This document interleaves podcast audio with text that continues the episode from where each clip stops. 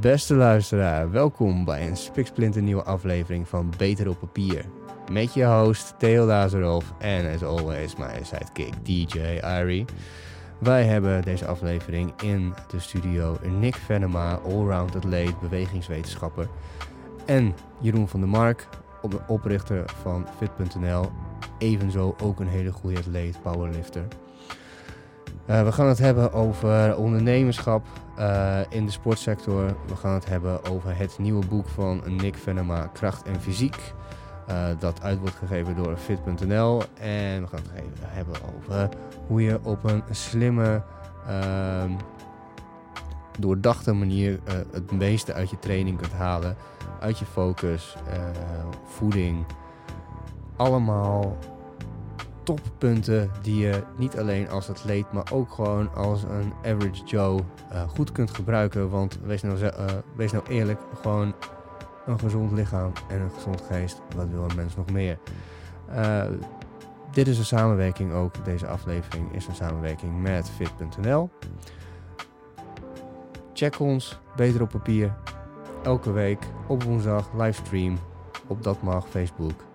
En eh, de dinsdag daarna staan we altijd eh, lekker in je oor te blaren op al je streaming services.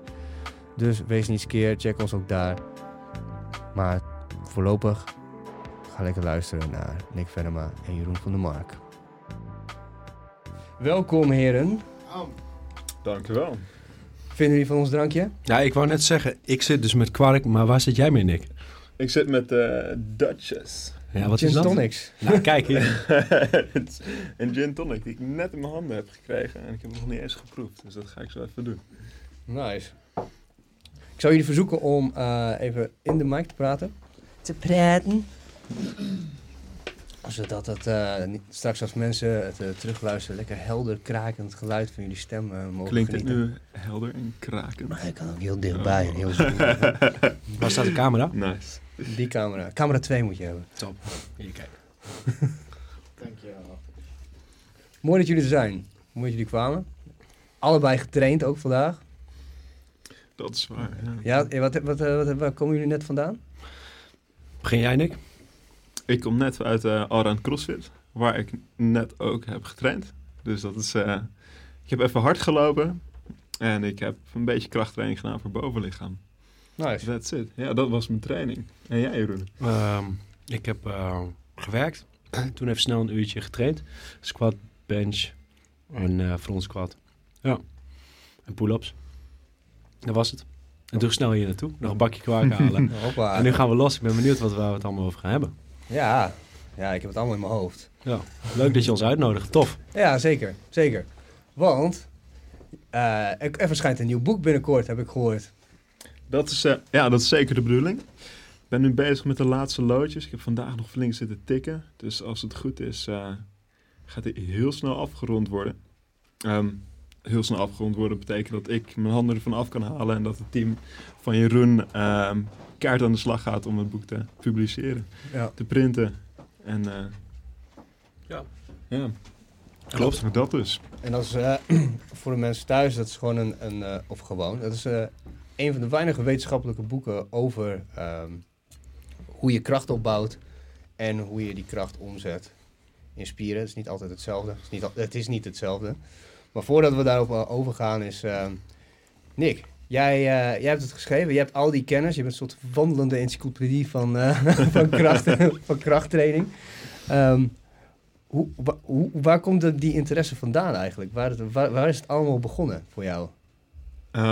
Ik ben opgegroeid in een eh, vrij militaire familie. Dus mijn vader was een officier eh, bij de cavalerie. Dat zijn de tanktroepen. En mijn opa is zelfs generaal geweest ehm, in het Duitse naoorlogse leger. Eh, wel belangrijk om dat erbij te vertellen. Hij was een van de jongste generaals van de NATO in die tijd. En volgens mij is het nog steeds eh, op zijn veertigste generaal geworden. Maar als je in zo'n cultuur opgroeit, dan zit natuurlijk fysieke fitheid. Dat is heel erg belangrijk. Dus ik weet nog dat ik zeven was en dat ik filmpjes had gezien dat mensen push-ups deden. Dus dacht ik, hé, dat wil ik ook kunnen, maar dat kon ik niet. Dus had mijn opa gezegd van, weet je, als je nog geen tien kunt, dat is helemaal niet erg. Kun je dat Dan nu doe je wel? er gewoon nu één. nou, daar, daar komen we zo meteen. Babystapjes. Ja. maar van mijn opa moest ik dus eh, gewoon eerst één proberen en dat elke dag doen. En eh, volgende week twee. En dat heb ik zeven weken volgehouden. En ik weet dat ik aan het eind van die week zeven push-ups kon. En dat ik daar best wel blij mee was. Want ik kon in het begin niet. En toen was ik volgens mij zelf ook zeven. Want dat was mijn leeftijd die ik toen in push-ups kon doen.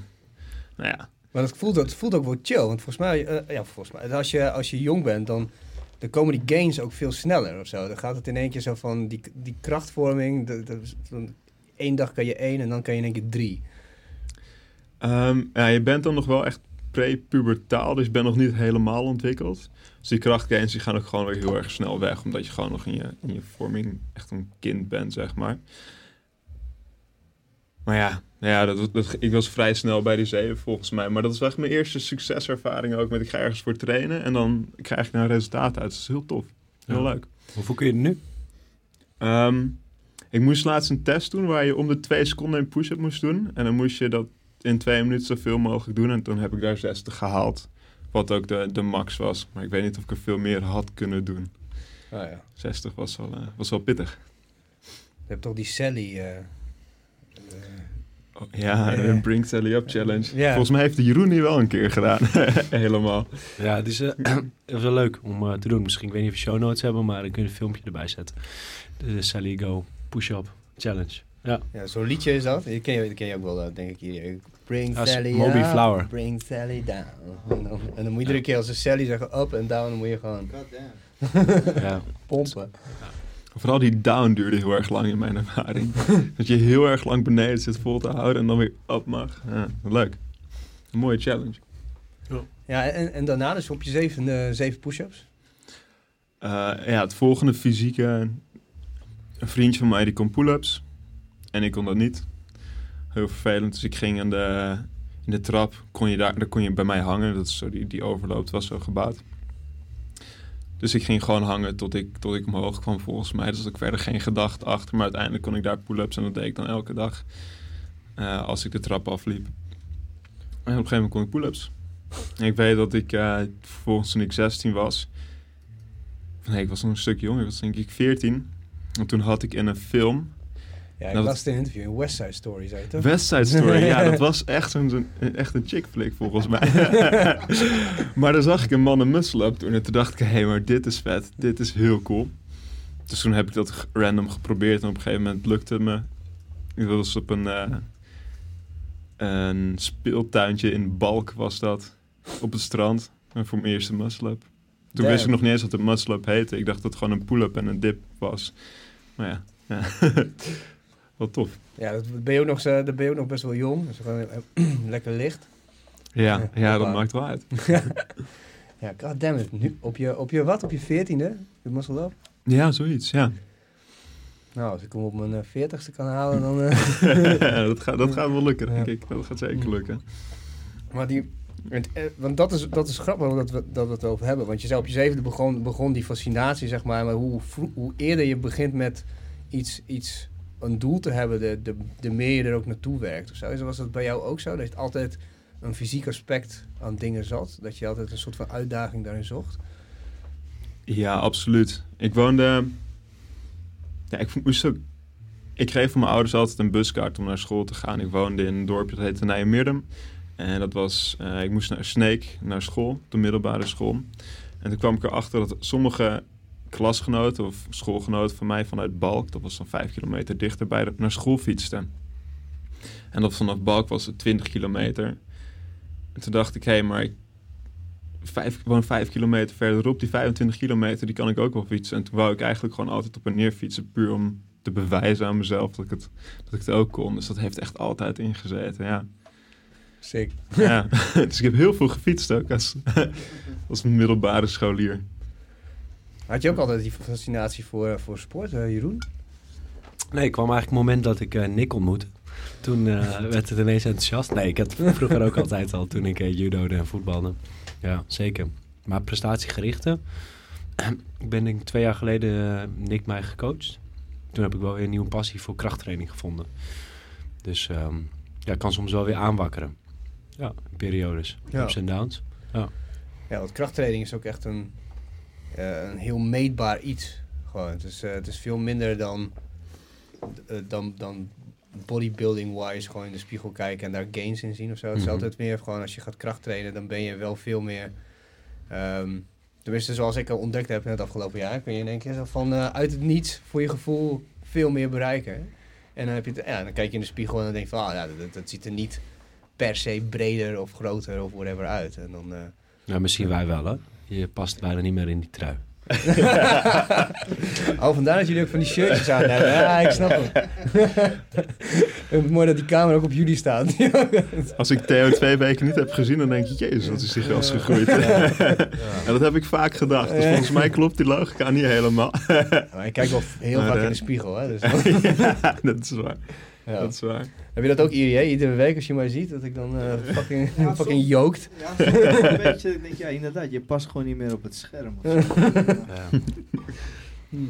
Maar het is wel mooi, want wat ik int- interessant vind, ik ben benieuwd of jij dat ook wel eens bij jezelf afvraagt, Nick, en jij Theodor ook omdat je flink veel sport, is waar, waar komt die, die drive zeg maar er vandaan om zo te blijven trainen en jezelf te willen blijven ontwikkelen? En steeds maar jezelf pushen, want ja, we verdienen er eh, nou ja, als coach misschien wel geld aan, maar waarom zouden we zo in ons privéleven zo vaak gaan sporten? Ik ga dan bijvoorbeeld 's ochtends wel eens hardlopen, eind van de dag krachttraining doen. Natuurlijk past het bij de imago van mijn werk en dat geeft me een bepaalde drive om dat te doen. Maar ik hoef echt niet zoveel te sporten. Ik vraag bij mezelf af, af, af van waarom doe ik dat? Het gaat er helemaal nergens op. Hebben jullie dat bij jezelf dat je denkt van waarom, waarom doe ik dit? Ja, het geeft mij heel veel, eh, heel veel rust, sport. Dat is eh, een van de eerste dingen die ik doe eh, op een dag. Gewoon wakker worden, kopje koffie, sportschool. En dan, eh, nou, in het afgelopen jaar dus met niks en sikke schema's. Dan ik wel rond tussen de anderhalf en de twee uur zit je dan ben je gewoon bezig. En dan is gewoon de wereld gewoon stil, zeg maar. Dus dan ben je gewoon met jezelf. En op het moment dat je dan daaruit gaat, dan heb je al één grote win op de dag op zitten. Ik merkte in de kerstvakantie dat ehm, op het moment dat ik het niet in de ochtend doe, maar op de, in de middag of zo, dan, dan, dan is mijn hele eh, routine ook gewoon. Dan, dan, dan voelt het heel raar. Dan ga ik er naartoe en heb ik eigenlijk helemaal geen zin. Apart is dat. Ja, Ja. ja. helemaal geen zin. En dan, en dan doe ik het. Dan ben ik klaar en denk ik, ah, toch gedaan. Weet je wel? Echt, eh, Maar dan, ook dan is het gewoon rust. Dus gewoon, je bent bezig. Dus gewoon, in de middag is het wat, wat irritanter omdat je meer bekenden tegenkomt. Maar Ja.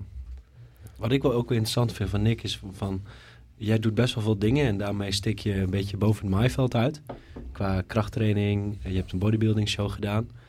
Ehm, je gaat coaching doen. Je bent op Instagram ook een bepaald, heb je een bepaald imago. En ehm, hoe, hoe durf je zeg maar boven dat maaiveld uit te steken om een boek te schrijven? Goeie vraag. Ehm, ik heb niet het idee dat ik ver boven het maaiveld uitsteek. Ik heb gewoon het idee dat ik veel verschillende dingen doe.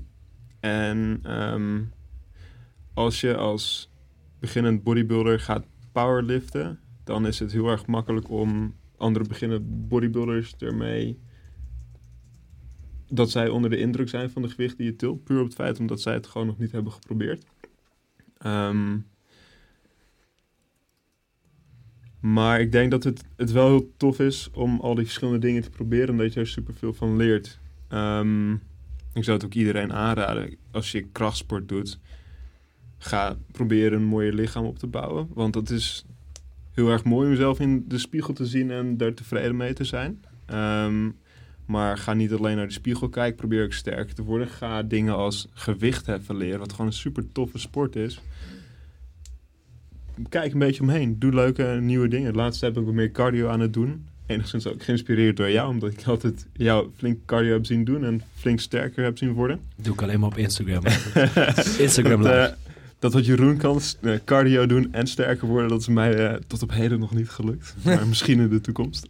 Ehm, Jeroen, Jeroen is ook een freak of nature. Jeroen is absoluut Een freak of- Hij is op een komeet hier gekomen. Ja, Ja, dat ik denk zeker. dat het verschil is zeg maar, tussen eh, ik daar één of twee jaar mee bezig ben. Misschien twee jaar.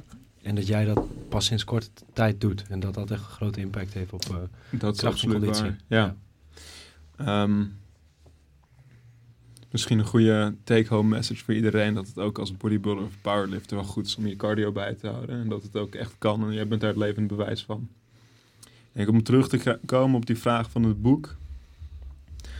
Ehm, ik denk niet eens dat het zozeer durven is, maar er zijn heel veel ehm, intelligente, gemotiveerde mensen in de sportschool kaart aan het trainen. En omdat zij een andere specialisatie hebben, bijvoorbeeld focussen op muziek of gewoon een, een researcher zijn aan een universiteit of een compleet andere baan hebben, dat maakt helemaal niet uit. Zijn ze niet gespecialiseerd op krachttraininggebied, dan zie je dat ook dat ze daarin fouten maken of niet efficiënt werken. En als je mensen op een makkelijke manier tools kunt geven om effectiever aan hun doelen te werken, ehm, kun je mensen echt heel veel verder helpen. We hebben bijvoorbeeld, nou ja, om jou als voorbeeld te geven, volgens mij heb je altijd echt hard getraind. Je kon uit jezelf goed bewegen, je bent een slimme vent. Ehm, alleen jouw kennis is op een ander gebied dan puur op training zelf. Dit is een specialisatie. En, nou ja, mijn specialisatie is natuurlijk op trainen. En zodra wij zijn gaan samenwerken, ben je echt heel snel heel veel sterker geworden. En in mijn optiek heb je ook een hoop spiermassa aangezet. Ehm, ja, als je dat over kunt brengen op anderen, is dat heel waardevol. En als dat er nog niet is, als het nog niet gedaan wordt, dan is het, eh, moet iemand het doen. Ja. En als niemand het doet, dan, dan doe ik het maar, zeg maar. Ja, en dan ben je ook een hele goeie. Want ik spreek heel vaak mensen die, eh, die dan langer trainen, grote gasten. En die zeggen van, oh, Nick Venema is je coach. Nou, dat zegt de gast, die heeft zo heel veel kennis. En het is ook niet zomaar een coach. Hij kan het zelf ook beter dan de gemiddelde eh, powerlifter, zeg maar. En, eh, en dat is denk ik wel belangrijk. Want ehm, ik, ik had natuurlijk een beetje research gedaan. Ik zag van, nou, je, bent, je, hebt, je hebt nu een beetje verteld dat je als, als jongetje allemaal dingen aan het proberen was. Maar je bent op een gegeven moment toch wel als, eh, aan het einde van je tienerjaren toch wel ehm, zo, eh, eh, zo, zo ver gegaan dat het bijna acrobatiek werd. Met, met freerunnen en, en tricks die, die daarbij zitten. En dat is best wel een uitdaging voor je lijf. Maar, maar was dat het moment dat je dacht van oké, dit is zo vet dat ik, ik ga het studeren? Want je bent bewegingswetenschapper. Ehm freerunning was echt heel erg tof om te doen. En ehm, het mooie aan freerunning is dat je, je gaat naar buiten en je hebt een spot, zoals we dat noemen. En dat kan een plek zijn waar je verschillende muurtjes hebt. Het is niet zo dat je willekeurig door een stad gaat rennen trouwens, om een beetje misverstand uit de weg te helpen. En je gaat naar spots toe en er staan muurtjes op een interessante manier. En je gaat kijken, hey, ik kan van muurtje naar muurtje springen, hey, dat is leuk. Maar ik kan ook andere dingen ermee gaan doen. Ik kan er creatief mee omgaan en ik kan allemaal kleine uitdagingen vinden binnen die, binnen die ene spot. En het kan zijn dat je naar dunne randjes gaat springen en dan vanaf daar aan de muur hangt en omdraait, weer terug naar het randje springt waar je vandaan komt of, of wat dan ook. Heel veel uitdagingen binnen die omgeving. Ehm, wat daar vervolgens fout ging bij mij, is dat ik niet hele sterke benen had. Ik heb vroeger heel veel gefietst, maar krachttraining voor mijn benen, dat heb ik netjes geskipt, zoals een gemiddelde gymbro. En ik kreeg dus heel snel overbelaste knieën. En die wou ik sterker maken, omdat ik wou blijven springen en toen mijn krachttraining gaan doen. En toen merkte ik eigenlijk, dat krachttrainen kun je superstructureel aanpakken. En dat kun je heel planmatig doen en dan word je sterker in. En ging weer een keer terug naar freerunnen en dan merkte ik dat toch wat irritatie op die knieën, dat mijn knieën toch nog net niet sterk genoeg waren of dat die blessure gewoon nog niet helemaal weg was getrokken. Toen dacht ik op een gegeven moment, laat maar, ik ga gewoon super sterk worden. Ehm, en parallel daaraan was ik eh, begonnen met studeren. Ik was eerst in Enschede, dat ging niet helemaal lekker. Ik was niet helemaal op mijn plek. En toen dacht ik, weet je, dat sporten, dat is iets waar ik mijn hele leven mee bezig ben geweest. En ik probeerde het zo slim mogelijk aan te pakken, zoveel mogelijk erover te lezen. Maar laat ik nu gewoon ook mijn bachelor, mijn, mijn opleiding zeg maar, in eh vergelijkbaar gebied zoeken. En het was bewegingswetenschappen. Toen keek je naar de vakken die erin zaten. En dacht ik, hé, maar dit is een hele vette vak. Ik leer hier anatomie, ik leer hier biomechanica, wat ik nog steeds super interessant vind. Dingen als neurofysiologie, wat gewoon hele coole vakken zijn. Dus vandaar dat ik ehm, uiteindelijk bij bewegingswetenschappen ben aangekomen. Ja, Ja, daar heb je je best in gehaald. ja. En dat is, eh, wat, wat vond je dan ehm, achteraf gezien eh, het meest interessante? Want je zei biomechanica. Ja, biomechanica is, ehm, ik weet niet eens hoeveel vakken dat waren. Ik denk dat het twee vakken waren of zo. Het is niet een groot onderdeel, maar het is hetgene wat mij het meeste, eh, meeste trok. En er zijn hele simpele dingen van, hey, ehm, als je gewicht met gestrekte armen voor je houdt, is het zwaarder. En als je het dichtbij houdt, is het, is het lichter. Dat heeft te maken met een soort hefboomwerking die je hebt. En met die hefboom zet je we noemen dat een moment op het gewricht. En je spieren die werken dat tegen. En om te bekijken hoe die spieren gewrichten aansturen, hoe ze daarmee kracht leveren en dat op een extern voorwerp. Nou ja, dat, dat is gewoon powerlifting in het kort, zeg maar. dus dat is in, binnen eh, krachttraining is dat super toepasbaar en super leuk. Dus ik Ja. ben er eigenlijk nog dagelijks mee bezig. Je ziet het ook als jij een eh, oefening uitlegt of een beweging uitlegt, dan teken je dat zeg maar door eh, die momentarm te tekenen en dan zie je die lijntjes. En zo probeer jij een, een klant of mij hem duidelijk te maken van hé, hey, zo is die beweegarm, zo gaat die beweging. En je ziet ook dat jij dat analytische, dat je dat echt probeert over te brengen en mensen mee te nemen in je methodiek. En dat, dan, dat maakt ook het verschil met de gemiddelde coach, die over het algemeen niet die, eh, die bagage heeft en jij die een hele eh, nou ja, wetenschappelijke opleiding hebt gedaan. Wat ik trouwens wel interessant vind is dat jij zegt, je bent van freerunning gekomen. Je bent daarna uh, krachttraining gedaan omdat je daar heel erg planmatig en, en, en ehm, door middel van te kijken van hey, dit past bij mij. Ehm, ik kan dingen uitrekenen en ik kan een heel plan voor mezelf maken en ik kan dat volgen. Dat het heel erg bij jou past en dat zie ik ook. Want als we samen bezig gaan, we hebben een keer een oefening gedaan en ik denk van ik ga gewoon prutsen en ik ga kijken wat er gebeurt. en Nick heeft het alweer helemaal uitgezocht en die heeft het heel van ja, ik ga die beweging zo uit in stappen op, opdelen en vervolgens ga ik hier naartoe werken en ik denk van ja, ik zie wel hoe ik er kom. maar dus dat, jij vliegt het op een hele andere manier aan als dat ik te doen, maar je beleeft er ook op een andere manier plezier aan. Dus ook in krachttraining kun je doen, ik ga het gewoon lol en ik ga plezier maken.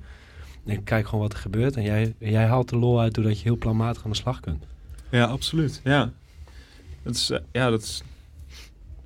Iedereen, iedereen ervaart natuurlijk op zijn eigen manier. Maar ik vind zelf dat, dat inderdaad dat je dat planmatig kunt aanpakken. En dat je dan vervolgens het resultaat dat, van het plan kunt zien. Dat geeft me heel veel voldoening. En ik kan ook heel veel plezier halen en gewoon een uur lang mijn schema zitten te prutsen en te verzinnen wat ik allemaal het komende jaar ga doen qua training. ja, daar ben ik een beetje een, een beetje een idioot in, zeg Lekker maar. aan het nerden ben je dan. Dan ben ik volop aan het nerden op mijn eigen Maar, schema. maar hoe, bouw je, hoe bouw je dat dan op? Want zeg van, oké, want wat, je, je zegt heel vaak ook tegen mij, dan, dan zeg je, ja, maar waar zijn we mee bezig, weet je? En dan, en dan zeg je, ja, Waar ben je mee bezig? Ja, doe nog maar een setje, zeg je dan. maar um, uh, dan zeg je van, nee, we zijn gewoon nu heel slim aan het trainen. En dat vind ik altijd zo, dat vind ik altijd bijzonder. Van, dat is, hoezo zijn we dan slim aan het trainen dan? ja, die anderen luisteren allemaal maar wat dat Nee, maar daar heb je altijd een goede verklaring voor. Dus dat, dat, wat, wat bedoel je daarmee als, als je dat zegt? Um, goeie vraag. Ja. Ik had niet eens door dat ik het zo vaak zei, joh. Ja. Ik denk dat slim trainen... Kijk, als je... God, hoe ga ik dat uitleggen? Een term die Alex Viado ooit heeft genoemd was junk miles. En dat ging over hardlopen, dat je geen, geen kilometer of geen mijl uh, loopt zonder dat er een gedachte aan zit. En dat is bij krachttraining ook heel erg zo. Aan de ene kant, als je het heel erg abstract bekijkt, ben je beperkt belastbaar. Dus je kan jou niet 100 sets squats laten doen in de week, want daar ga je gewoon helemaal kapot aan. En um, hoe belastbaar je bent en je hebt je belastbaar hoeveel belasting je op je lichaam doet. Natuurlijk wil je dat mooi in balans houden. Je wil zo hard trainen als je kunt, zodat je er nog goed van kunt herstellen, zodat je die gains blijft maken. En dat komt erop neer omdat we gewoon meer hebben in het leven dan trainen. We hebben een drukke baan, we kunnen niet elke nacht tien uur slapen. Um, is die hoeveelheid training die je doet is beperkt. Laat het, laat het 16 echt zware sets zijn voor bijvoorbeeld je benen of zo.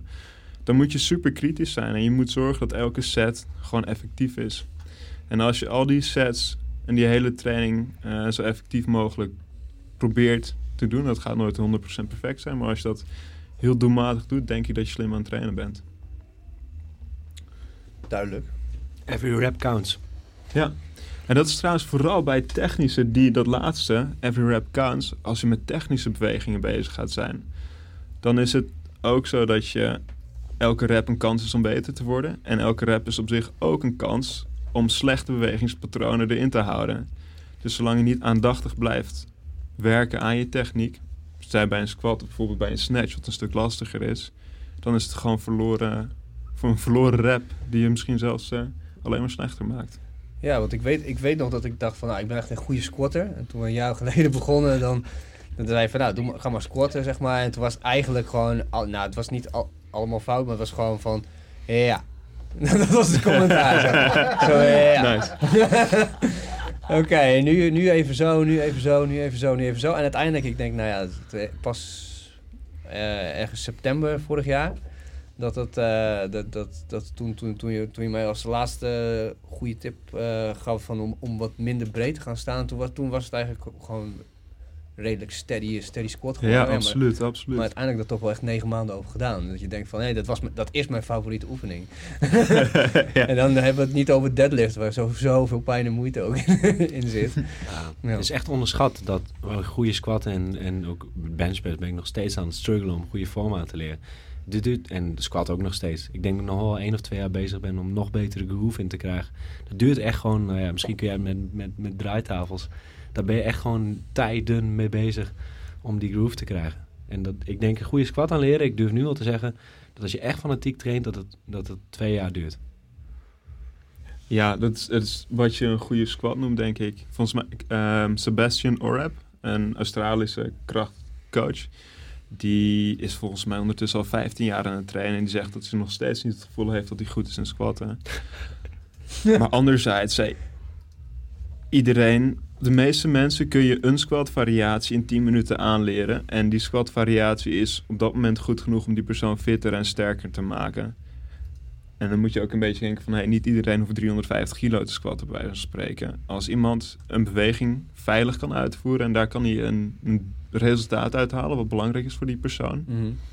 ja, dan kun je soms in 10 minuten al voor elkaar krijgen. En vervolgens kun je constant blijven verbeteren. En eh, het boek wat binnenkort gaat uitkomen via Fit, eh, Kracht en Fysiek, dat, eh, dat is eigenlijk een soort van jouw, al jouw kennis die je in de afgelopen jaren hebt verzameld op, op allerlei gebieden en die heb je daarin gestopt. Ehm, ik was blij om, jou daar, om, eh, om, om met jou daaraan te, te kunnen werken textueel. Ik ook. Dat was hard nodig, die textuele hulp. Nou ja, eh, het, eh, fijn om, om zeg maar, dat, dat was het mooie, moest ik laatst aan denken. Ik dacht van ja, toen, toen ik dat met jou ging doen, dacht ik van ah ja, dan help ik jou erbij. Je pikt het heel snel op. Je kon ook heel vrij snel dat ik dacht van oh, dit, dit, dit, dit staat er best, best goed nu, zeg maar, in eh, vergelijking met daarvoor. En toen ging jij mij trainen. En toen na een jaar dacht ik van, oh godverdomme, ik ben echt fucking... ik ben, ik ben niks zo dankbaar voor die, voor die trainingen. Dus ik hoop dat het een beetje in balans is, zeg maar.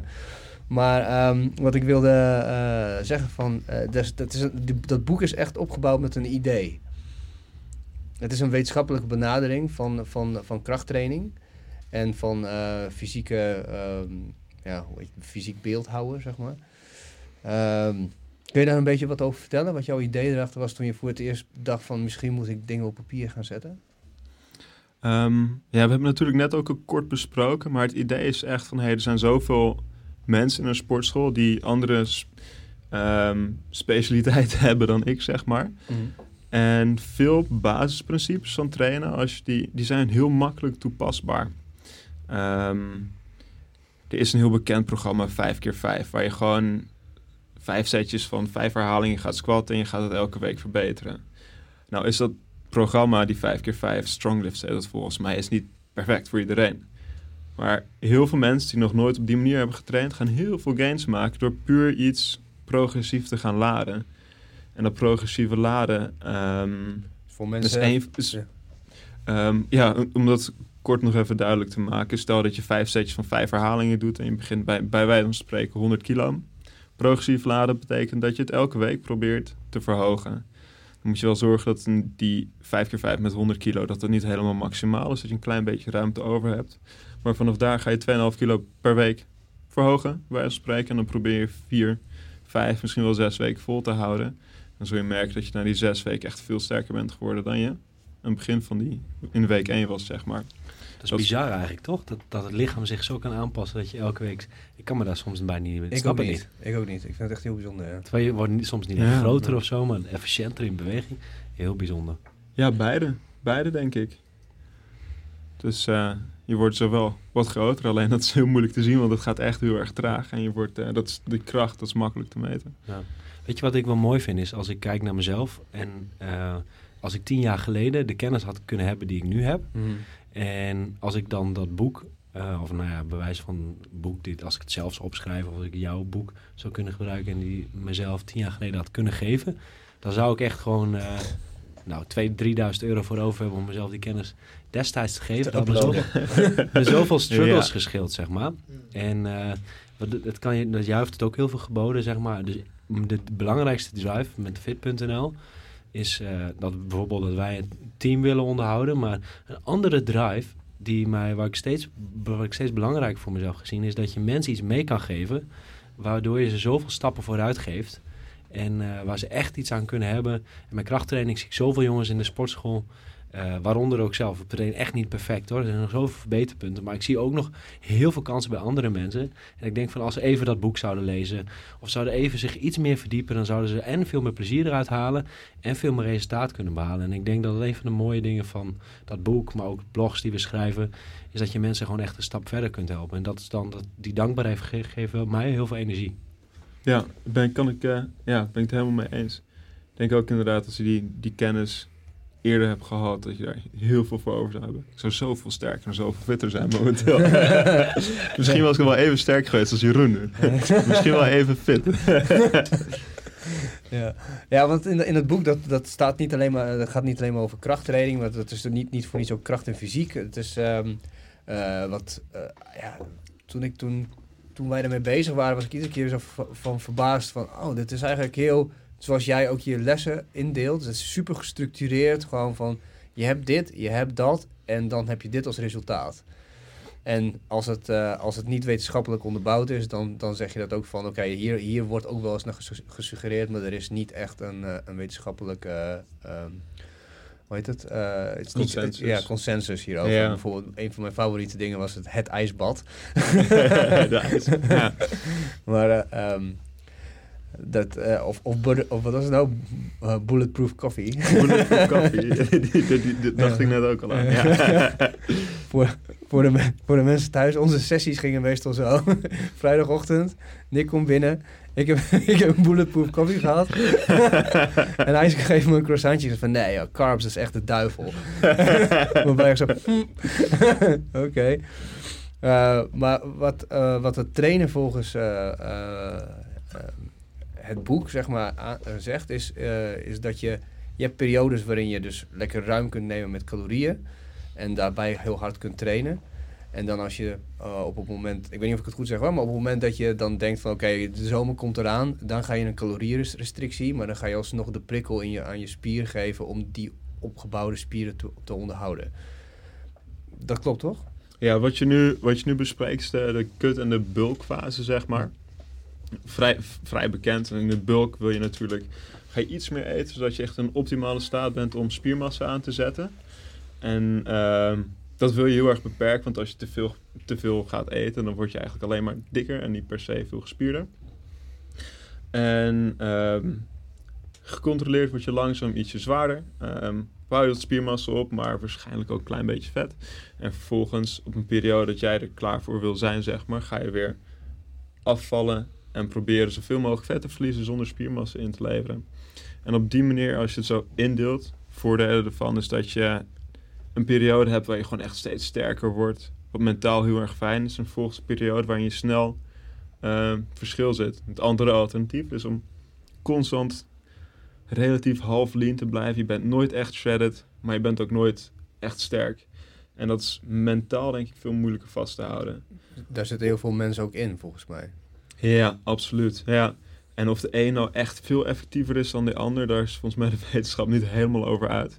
Maar ik denk dat het mentale effect van een, een paar maanden echt steeds sterker voelen worden. En vervolgens die kracht vasthouden, maar wel elke, elke maand meer, eh, meer shreds kunnen zien, dat dat een goed idee is. Over het algemeen. DJ Eri, train je eigenlijk ook of niet? Ja, ik heb heel lang getraind, maar ik heb nu drie kinderen in drie jaar gemaakt.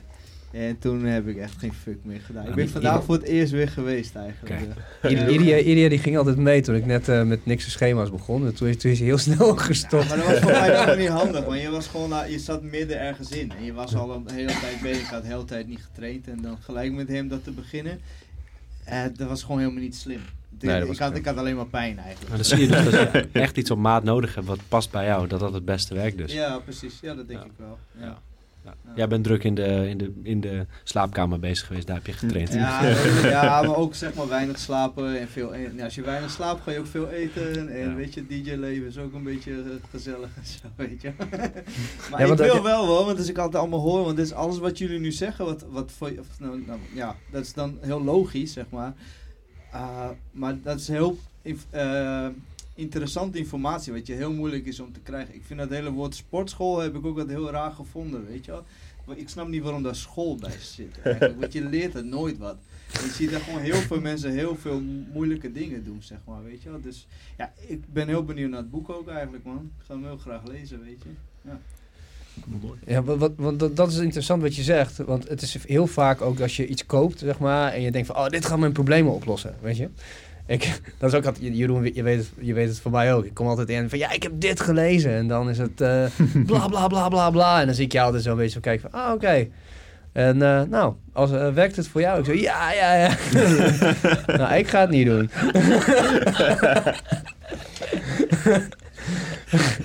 Ik had je beloofd om erin te gooien.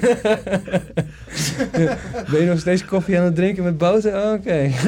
Jij was op een gegeven moment ook alleen maar vlees aan het eten. Alleen maar vlees. Ja, ja, ja, dat klopt. Ah, dat waren mooie tijden. ja, dat, oh, trouwens, even, even een kleine side note. Dat is, dat is best wel, op, op het moment dat je dat, dat, je dat gaat doen, over, over discriminatie gesproken, dan word je door de, door de hedendaagse samenleving redelijk uitgekotst. Als je alleen maar vlees eet. Ja, als je alleen maar vlees Ja. eet, ja. Dat viel, mij, dat, viel, dat viel mij toen gewoon op. Van, eh, dat, dat mensen echt zo, dat, zoiets hadden van... eh what the fuck, dude? Wat kan ook... eh dan denk je zo van, oh, oké, dit, dit, dit kan niet. Zeg maar, je kan dus wel alleen plantaardig eten en niemand die ervan opkijkt, zeg maar. Maar als je dan gewoon met van die ribeyes op je werk aan kon zetten, dan is het echt zo van, what the fuck? Hoeveel, eh, dit is het? Ja man, en ik heb thuis nog drie gehad, weet je wel. zo. Maar Nick, wat vond jij er dan van, hè? dat hij alleen maar vlees had? Of, eh, zeg je er wat Ja. van, of hebben jullie het erover? Ja, denk het wel, toch? Ik heb het hem afgeraden. Oké. Ehm, het is natuurlijk een, enigszins, een redelijk beperkt dieet. En het is in deze tijd eh, ethisch en ecologisch ook niet meer helemaal verantwoord om eh, zoveel vlees te eten. En het is, voor gains is het echt compleet overbodig. En misschien... eh, ja, er zijn heel veel, heel veel diëten die je kunt proberen waar je goede gains mee kunt maken. Maar dat ligt dan niet per se aan het dieet zelf. Dus als je met een kleinere ecologische footprint en met minder dierenleed dezelfde gains kunt maken. Ik bedoel, niemand wordt echt vrolijk van 2 kilo kip op een dag. Kip is echt niet zo lekker. Als je 200 gram vlees op een dag eet, dat is al, dat is al mooi en dat is goed. En je hebt echt niet meer nodig. En Ja. er zijn ook hele sterke vegetariërs die met veel minder doen. Zoals die persoon naast me. Ja, wat, wat is jouw visie op, ehm, op, op nou, ja, als mensen luisteren en die willen dan eh, minder vlees eten of minder eh, eiwitten. Hoeveel hebben ze denk je ongeveer nodig om optimaal spiermassa op te bouwen? Ehm, nou, dus ik heb daar niet echt een mening over. Wat ik uit onderzoek heb gehaald, dat is wat iedereen voorschrijft. En dat is eigenlijk dat je per kilo lichaamsgewicht ongeveer 1,8 gram eiwit nodig hebt. En als je echt keihard aan het diëten bent en je bent met een bodybuilding show bezig, dan is het verstandig om misschien wat meer eiwit te eten. Als je heel veel plantaardige producten eet, of, gewoon geen dierlijke producten, dan zul je iets meer moeten eten, omdat die plantaardige eiwitten iets minder optimaal zijn dan, iets minder effectief dan dierlijk eiwit. Dus dan kun je rond die 2 gram per kilo of misschien ietsje hoger zitten. Ehm, maar ook op anderhalf gram eiwit per kilo lichaamsgewicht kun je goede gains maken als je gewoon effectief traint. Ehm, ja, Ja, maar ik dat is wel mooi. daarmee want de- Het boek is zeg maar, dus geef je informatie over voeding. Dus dit kun je erin lezen. Eh, je zegt wetenschappelijke methode. Eh, maar het is niet alleen maar wetenschap, want het mooie aan jou is dat je wetenschap en praktijk combineert. Dat je ook de kennis hebt en dat je kunt overbrengen over hoe een beweging je, je dat moet aanleren. En ik vind, in, wereldwijd is er eigenlijk niet een boek of een e-book die en eh, wetenschappelijke informatie combineert met eh, goede bewegingsleer.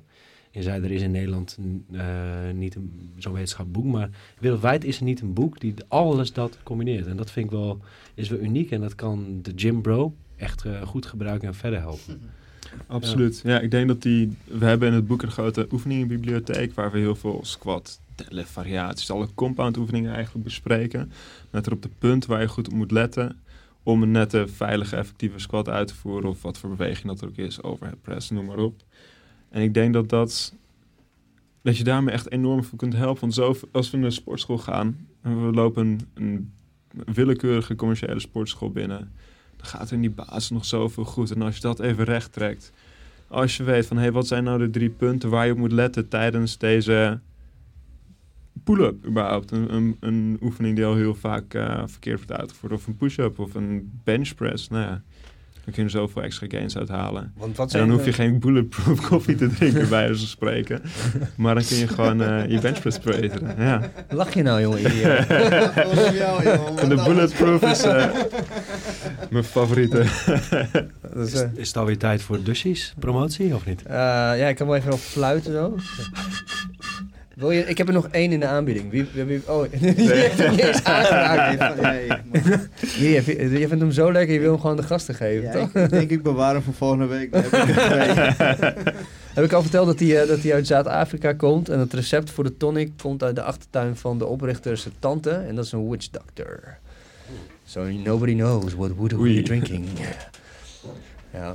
Maar ehm, wat ik interessant... eh, wa- want wat zijn vaak eh, veelgemaakte fouten volgens jou? Want je, ehm, ja, wat zijn veel?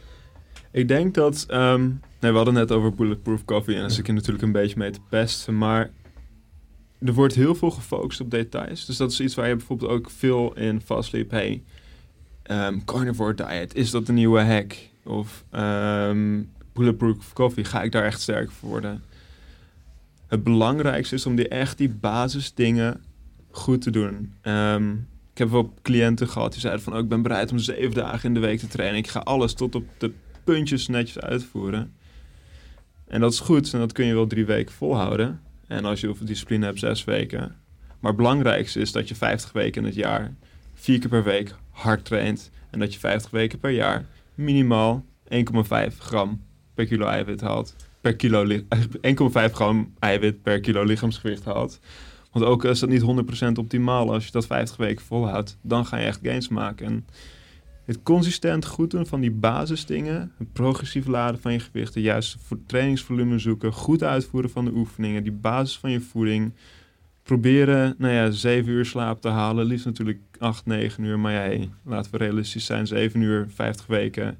zal heel erg mooi zijn. En als je al die dingen op orde krijgt, al die basisdingen, dan eh, dat is het allerbelangrijkste. En een bulletproof coffee gaat dan dat, dat gaat geen kilo's toevoegen aan je squat. Het gaat geen kilo spiermassa toevoegen.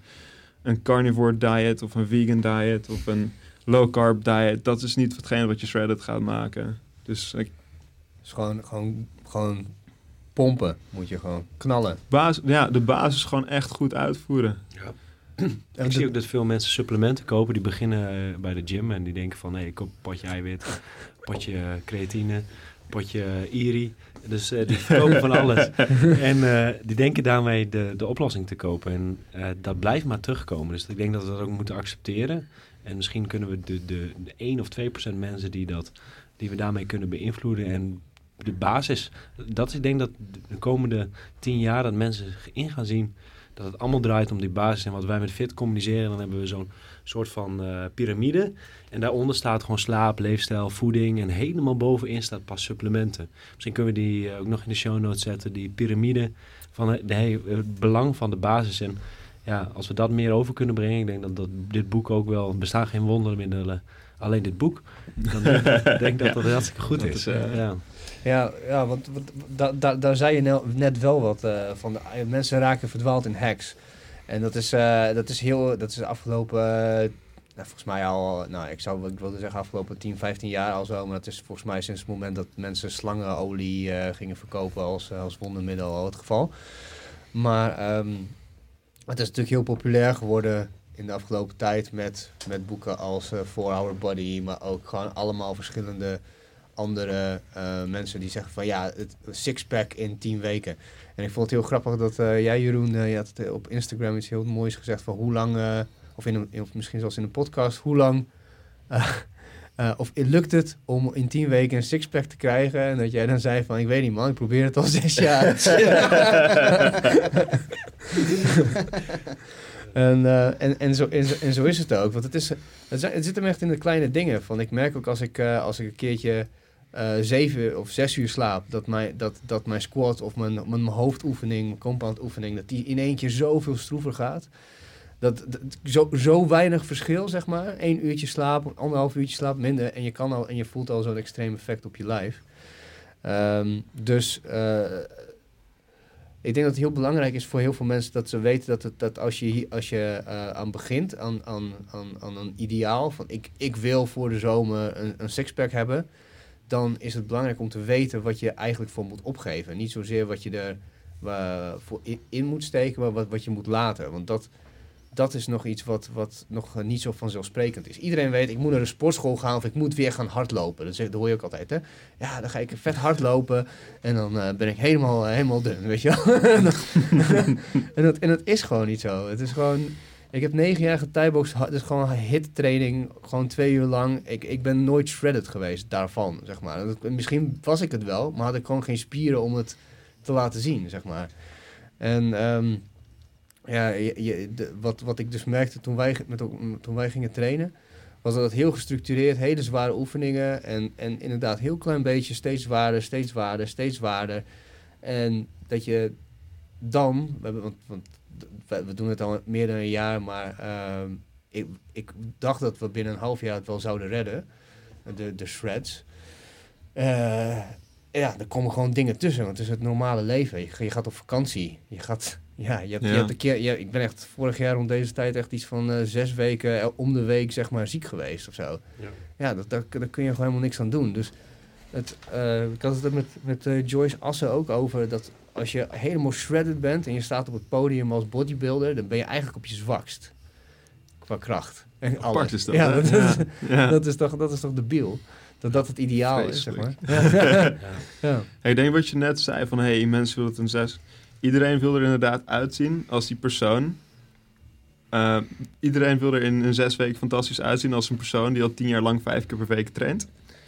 Maar in plaats van tien jaar lang vijf keer per week te trainen, wil ze dat in zes weken met twee magische oefeningen en ehm bulletproof coffee. Ja. ja. Maar dat it's not gonna work that way. Niemand is ooit sterk geworden van BCA's.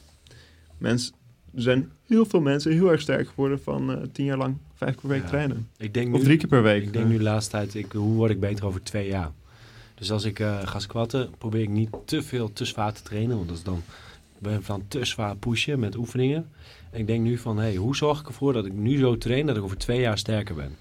Dus een soort van eh, nou ja, kabinetsperiode strategie. Maar jij zegt zelf dat je bijna nooit een, een, een, eh, een schema gebruikt. Eh, ja, ik ben wel aan het periodiseren en ik zorg er wel voor dat ik eh, opbouw. Ehm, dus ik weet wat ik de week ervoor heb gedaan en dan doe ik dat vier, vijf weken. Zorg ik dat ik iets verder en zwaarder ga. En dan vervolgens één of twee weken weer wat rustig aan en dan bouw ik dat weer op.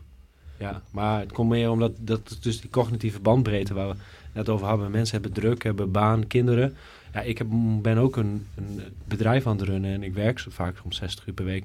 Dat ik ook nog schema moet bijhouden, zelf moet gaan doen ja, dat, ik merk dat ik dan de plezier verlies om, om dat helemaal te gaan programmeren. Dus ik stap de gym in en ik weet, ah, vorige week 160 gedaan, doe ik nu 162. Dat is voor mij om de manier van coping. Nick heeft mij een tijd gecoacht. Ik ben daar echt veel op vooruit gegaan. En ik denk die manier van programmering, dat, dat ik dat geïnternaliseerd heb en vervolgens toepas in de praktijk. Ja, en daardoor, ik doe nu autoregulatie. Dus dat betekent dat ik kijk van, hoe voel ik me op die dag? En vervolgens ga ik vanuit daar programmeren. En ik denk dat ik mezelf best wel hard push met veel oefeningen. Dus, ehm, Kun je dat een beetje uitleggen, autoregulatie? Ehm, Je hebt mij toen laatst een artikel erover gestuurd, maar... dat- ja, misschien is Nick, dat is mijn eh, de expert. Dus ik zeg, ja, vertel. Autoregulatie. Nou, Staat in de het is, begrippenlijst gewoon van doen het boek, waar je zin in hebt en eh, de rest laten zitten. Nee, ik denk dat ehm, als ik naar... als ik naar Jeroen zijn training kijk, denk ik als, als je dat uit zou schrijven op papier... ehm, en je er een mooi logotje boven zou zetten, dan is het een heel mooi schema. Ehm, ik denk dat waar Jeroen op doelt met autoregulatie is dat je kijkt wanneer ben je hersteld en eh, welke spiergroepen zijn hersteld en op welke frequentie kan ik dat blijven trainen. Je kunt natuurlijk van tevoren vaststellen dat je elke spiergroep drie keer per week gaat trainen met elke sessie eh, zes sets en zo haal je 18 sets per week, I don't know. Ehm, ik weet niet of die, die wiskunde klopt, maar hey, je kunt van voren natuurlijk allemaal gaan vaststellen.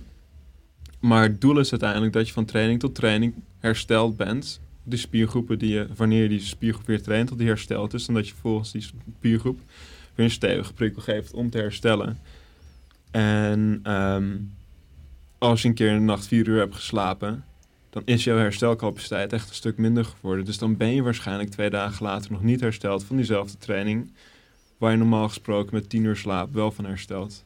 En dan moet je dingen gaan aanpassen. En dan kun je dat doen door het volume wat terug te draaien. Of te zeggen van, hé, hey, ik ga toch een dag later deze training pakken. Nou, dan wordt het wekelijks volume wat anders. Ehm, maar daardoor ben je wel weer hersteld voor je volgende training. Ja, ik denk autoregulatie voor mij is, ik weet dat ik een bepaald trainingsvolume in de week wil halen. Dus 20 voor mijn borst, uh, uh, 20 voor mijn uh, beenspieren. Ik denk van, ah, deze week heb ik al twee keer gesquat. Ah, dan kan ik deze derde training doe ik iets meer rug. Zo probeer ik een beetje in mijn hoofd het trainingsvolume te verdelen. En dat is ook wat interessante. Jij hebt echt gewoon een iets meer rigide schema wat je volgt. Afgelopen jaren zoals ook ken. Maar dat heb je mij ook weer meegegeven. Dus ja, er zijn er meerdere manieren hoe je dit kan aanpakken. Het is niet zo dat de ene aanpak voor de ene persoon het beste past. Nee, nee. Wat ik wel trouwens altijd doe, want jij, je hebt het over een wekelijks trainingsvolume en dan probeer je um, voor, wat, autoregulerend wat, wat, wat in te delen. betekent trainingsvolume voor de mensen die dat niet weten? Een goeie, ja, dat is een goede. Dus als trainingsvolume, um, dat is eigenlijk de hoeveelheid training die je doet. En uh, ik kan me voorstellen dat een hardloper dat een kilometer zou uitdrukken, maar wij drukken dat uit in het aantal zware sets. En daar betel je niet de, de, warming-up sets mee. Dat zijn alleen de sets die je echt bijna tot spierfalen drukt, um, die, uh, die je meetelt. En over het algemeen, um, nou ja, een gemiddeld persoon zal voor een, gemiddelde spiergroep, sommige spiergroepen kunnen bij de ene persoon wat meer dan op de andere, maar laten we 16 of 12 tot 20 sets per week zetten. Ik weet niet hoeveel, uh, hoeveel hou jij nu aan, Jeroen, voor de meeste spiergroepen? 15 tot 20. 15 tot 20. Nou ja.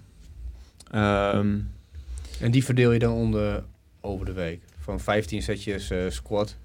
Ja, nou ja, bijvoorbeeld zou ook een, uh, een uh, single leg squat kunnen zijn. Variatie aanbrengen, werken aan zwakke punten. Ja. Want dat post je ook heel veel...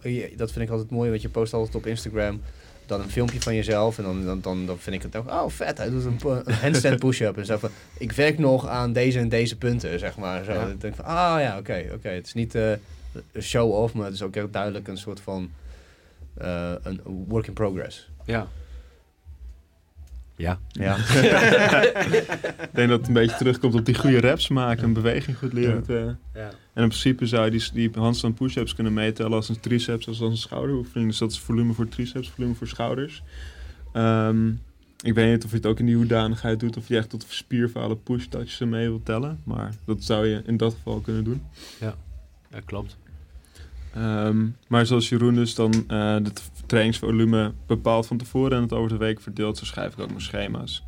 Ik vind het makkelijk om het van tevoren te schrijven, want dan, ik weet bijvoorbeeld dat als ik zwaar heb gedeadlift en ik ga daar naar front squat, dat mijn rug gewoon vast zit in een licht bolle positie en dat ik daardoor niet meer zo recht op kan komen in front squats en mijn front squats zouden kloot zijn. Dus ik moet mijn front squats op een andere dag gaan inplannen nou heb ik ook mijn zware squats. En nu wordt het een soort puzzel die maar op één of twee manieren past. En dat is handig, omdat voor mij is het handig om het van tevoren in te plannen. En um, als je daar geen probleem mee hebt, als je daar niet moeilijk vindt, of dat, als het wat soepeler is voor jou, dan, dan moet je dat gewoon, uh, kun je dat wat soepeler doen, denk ik. Ja. Nou, zie je dus wel dat heel veel maat is en dat je echt gewoon rekening moet houden, ook als je bijvoorbeeld iemand coacht. Dat zullen jullie de afgelopen tijd ook wel hebben gemerkt dat je als coach ook wel een paar maanden bezig bent om iemand goed te leren kennen en een goed schema voor iemand te schrijven. Ja, absoluut, ja. Dat is ook een misverstand met coaching. Ik heb vaak genoeg gevraagd: hé, hey, maar Nick, kun je even een schemaatje voor me schrijven? ja, dat kan. ik heb er wel uh, twintig verschillende schema's klaar liggen die ik nu kan sturen, maar daar heb je echt geen drol aan. Want je hebt een, een trainingsblok van, uh, van 1 tot 4 weken en daar haal je wat, wat informatie weer uit. Mensen zijn niet sterker geworden. Dit en dit werkt wel, dit en dit werkt niet. volgende trainingsblok is ietsje beter trainingsblok daarna beter. En ik weet ondertussen heel goed hoe, hoe Theo bijvoorbeeld werkt. Ik weet redelijk goed hoe, hoe Jeroen uh, werkt. Um, dus dat betekent dat je dan echt effectief aan het bouwen bent. En dat je dan een goede basis hebt gelegd. En dat duurt maanden. Ja, ja absoluut. Dat is, en via, even op dat coaching terug. Want je bent op een gegeven moment heb je, heb je ervoor gekozen om, om coach te worden. Um, waarom? Ehm, goeie, ja, ik denk dat ik het altijd gewoon leuk heb gevonden om mijn eh, kennis van sport over te dragen op anderen. Of überhaupt kennis over te dragen. Ik ben als eerste begonnen met coach van freerunning. En volgens mij vond ik het toen, toen ik werd gevraagd als coach, vond ik het ook een hele grote eer om freerunning coach te mogen zijn. Toen ben ik daar gaan lesgeven. Hoe, hoe oud was je toen? Eh 18. Op mijn 18 ben ik begonnen met freerunning coachen. Dat is jong. Acht jaar geleden. oh je, jezus, je bent ook super jong, dat vergeet ik. Ja. Ja, bijna negen jaar dan, trouwens. Ja.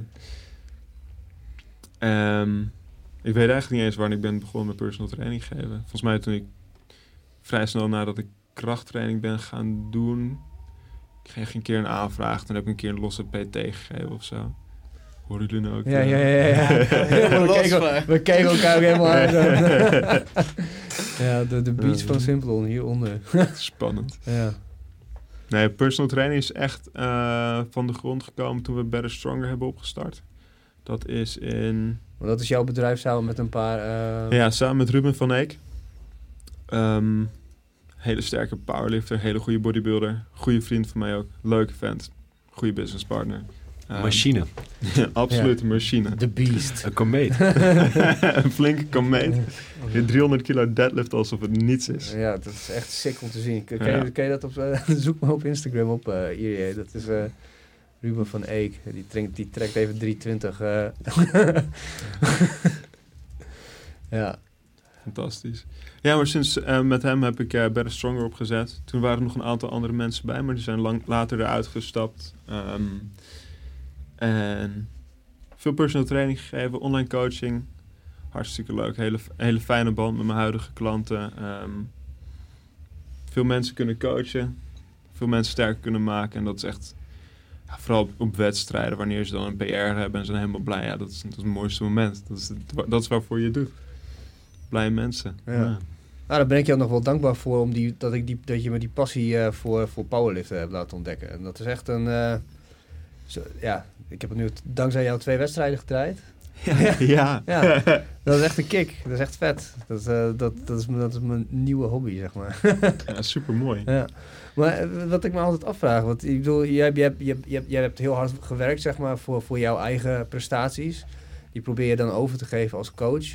Eh, is, is het niet soms vermoeiend om, om personal coach te zijn?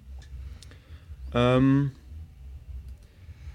wat het vermoeiende is als je ehm, personal training geeft. En ehm, er is echt een, best wel een prestatiedruk die je zelf oplegt. Want die mensen die betalen jou een, een x-bedrag, laat het 50 euro per uur zijn, om hun te trainen. En ze zouden voor hetzelfde bedrag zouden ze ehm, vijf groepslessen elders kunnen volgen. Dus jij moet in die ene uur PT, als je wil dat het uit kunt, zeg maar, moet je vijf keer zoveel informatie meegeven als zij anders in een groepsles zouden krijgen. Ja, is dat zo? Of is dat jouw perceptie? Dat is, nou, dat is natuurlijk wel mijn perceptie, maar je moet, je moet wel een meerwaarde creëren. Je kunt niet iemand gewoon een willekeurig schema laten draaien, een beetje kapot laten gaan, vind ik. En zeggen, ga maar weer en daar 50 euro voor vragen. Dat is geen waarde die je daarmee geeft. Ehm, Ik vind dat een hele goede instelling trouwens. Want er zijn genoeg maken. mensen die dat doen. Denk Ja, ik, ja, absoluut. Ja, ik vind het ook wel mooi, want je hebt verschillende soorten coaches. Iedereen voegt een bepaalde waarde toe. De ene is heel sociaal en heel erg betrokken. Dat ben jij sowieso ook hoor. Daar niet van. Maar je hebt ook eh, mensen die zijn een halve clown. En die hebben mensen aan het lachen. Ja, je kan op heel veel manieren waarde brengen. Dus jij hebt er heel erg van, ik wil affirmatie. Ik wil mensen echt beter leren bewegen. En je maakt je ook echt zorgen om eh, mensen. Ik heb gesprekken gevoerd. Je echt iemand verder wil helpen, ook met zijn persoon. Maar ja, dus je kan op verschillende manieren waarde bieden. Dus Ja. dat vind ik ook wel, ja, dat kun je ook bij stilstaan. Als coach, je kan mensen ook echt persoonlijk helpen. Op persoonlijk vlak. Absoluut.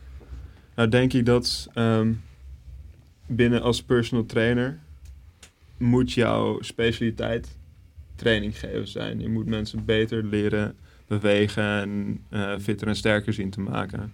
Dat is jouw functie als... En als je te veel de gesprekspartner gaat zijn en te veel op psychologisch gebied of zo, dat is... Voor 50 euro kunnen ze ook een psycholoog inhuren of eh, iemand met een een business coach of, wat dan ook, zeg maar. Dat is niet je specialisatie als personal trainer. Dus ik denk wel dat je daar, dat dat echt hetgeen is wat je, tenminste dat is voor mij, vind ik belangrijk. Dat moet je, moet ik overbrengen aan mijn klanten van mezelf. Ja, ik was laatst bezig en Nick heeft me nu zo in, het schema zo'n even oneven minuten ding gegeven. Zo van, nou, elke even minuten doe je een oefening en dan ik oneven minuten.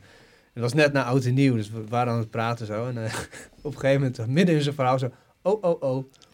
Want hij was maar niet eens aan het, aan het coachen. We kwamen elkaar gewoon tegen in de gym. En toen, toen gingen we even lullen. Toen, zo, oh, oh, oh. Volgens mij is het tijd voor de pull-upjes. Midden, midden, in- midden in het verhaal ook zo. Oké, oké. Ja. Ja, Dus gewoon altijd, eh, altijd wel eh, steady en, eh, en clean, zeg maar, ehm, jouw jouw lessen. mooi. Ja. Dat vind ik een goed, mooi Ja. compliment. Ja, ja graag gedaan. I'll take it. Ja. Want Jeroen, je hebt, je, hebt, je, hebt, maar, je hebt ook, jij coacht ook mensen. Wat vind jij het lastigst? ik coach de laatste tijd, of ik ben sowieso eh, momenteel echt bezig met online content maken en de runnen van het bedrijf. Dus ik ben eh, ja, niet echt bezig met mensen coachen. Ehm, maar als ik dat doe.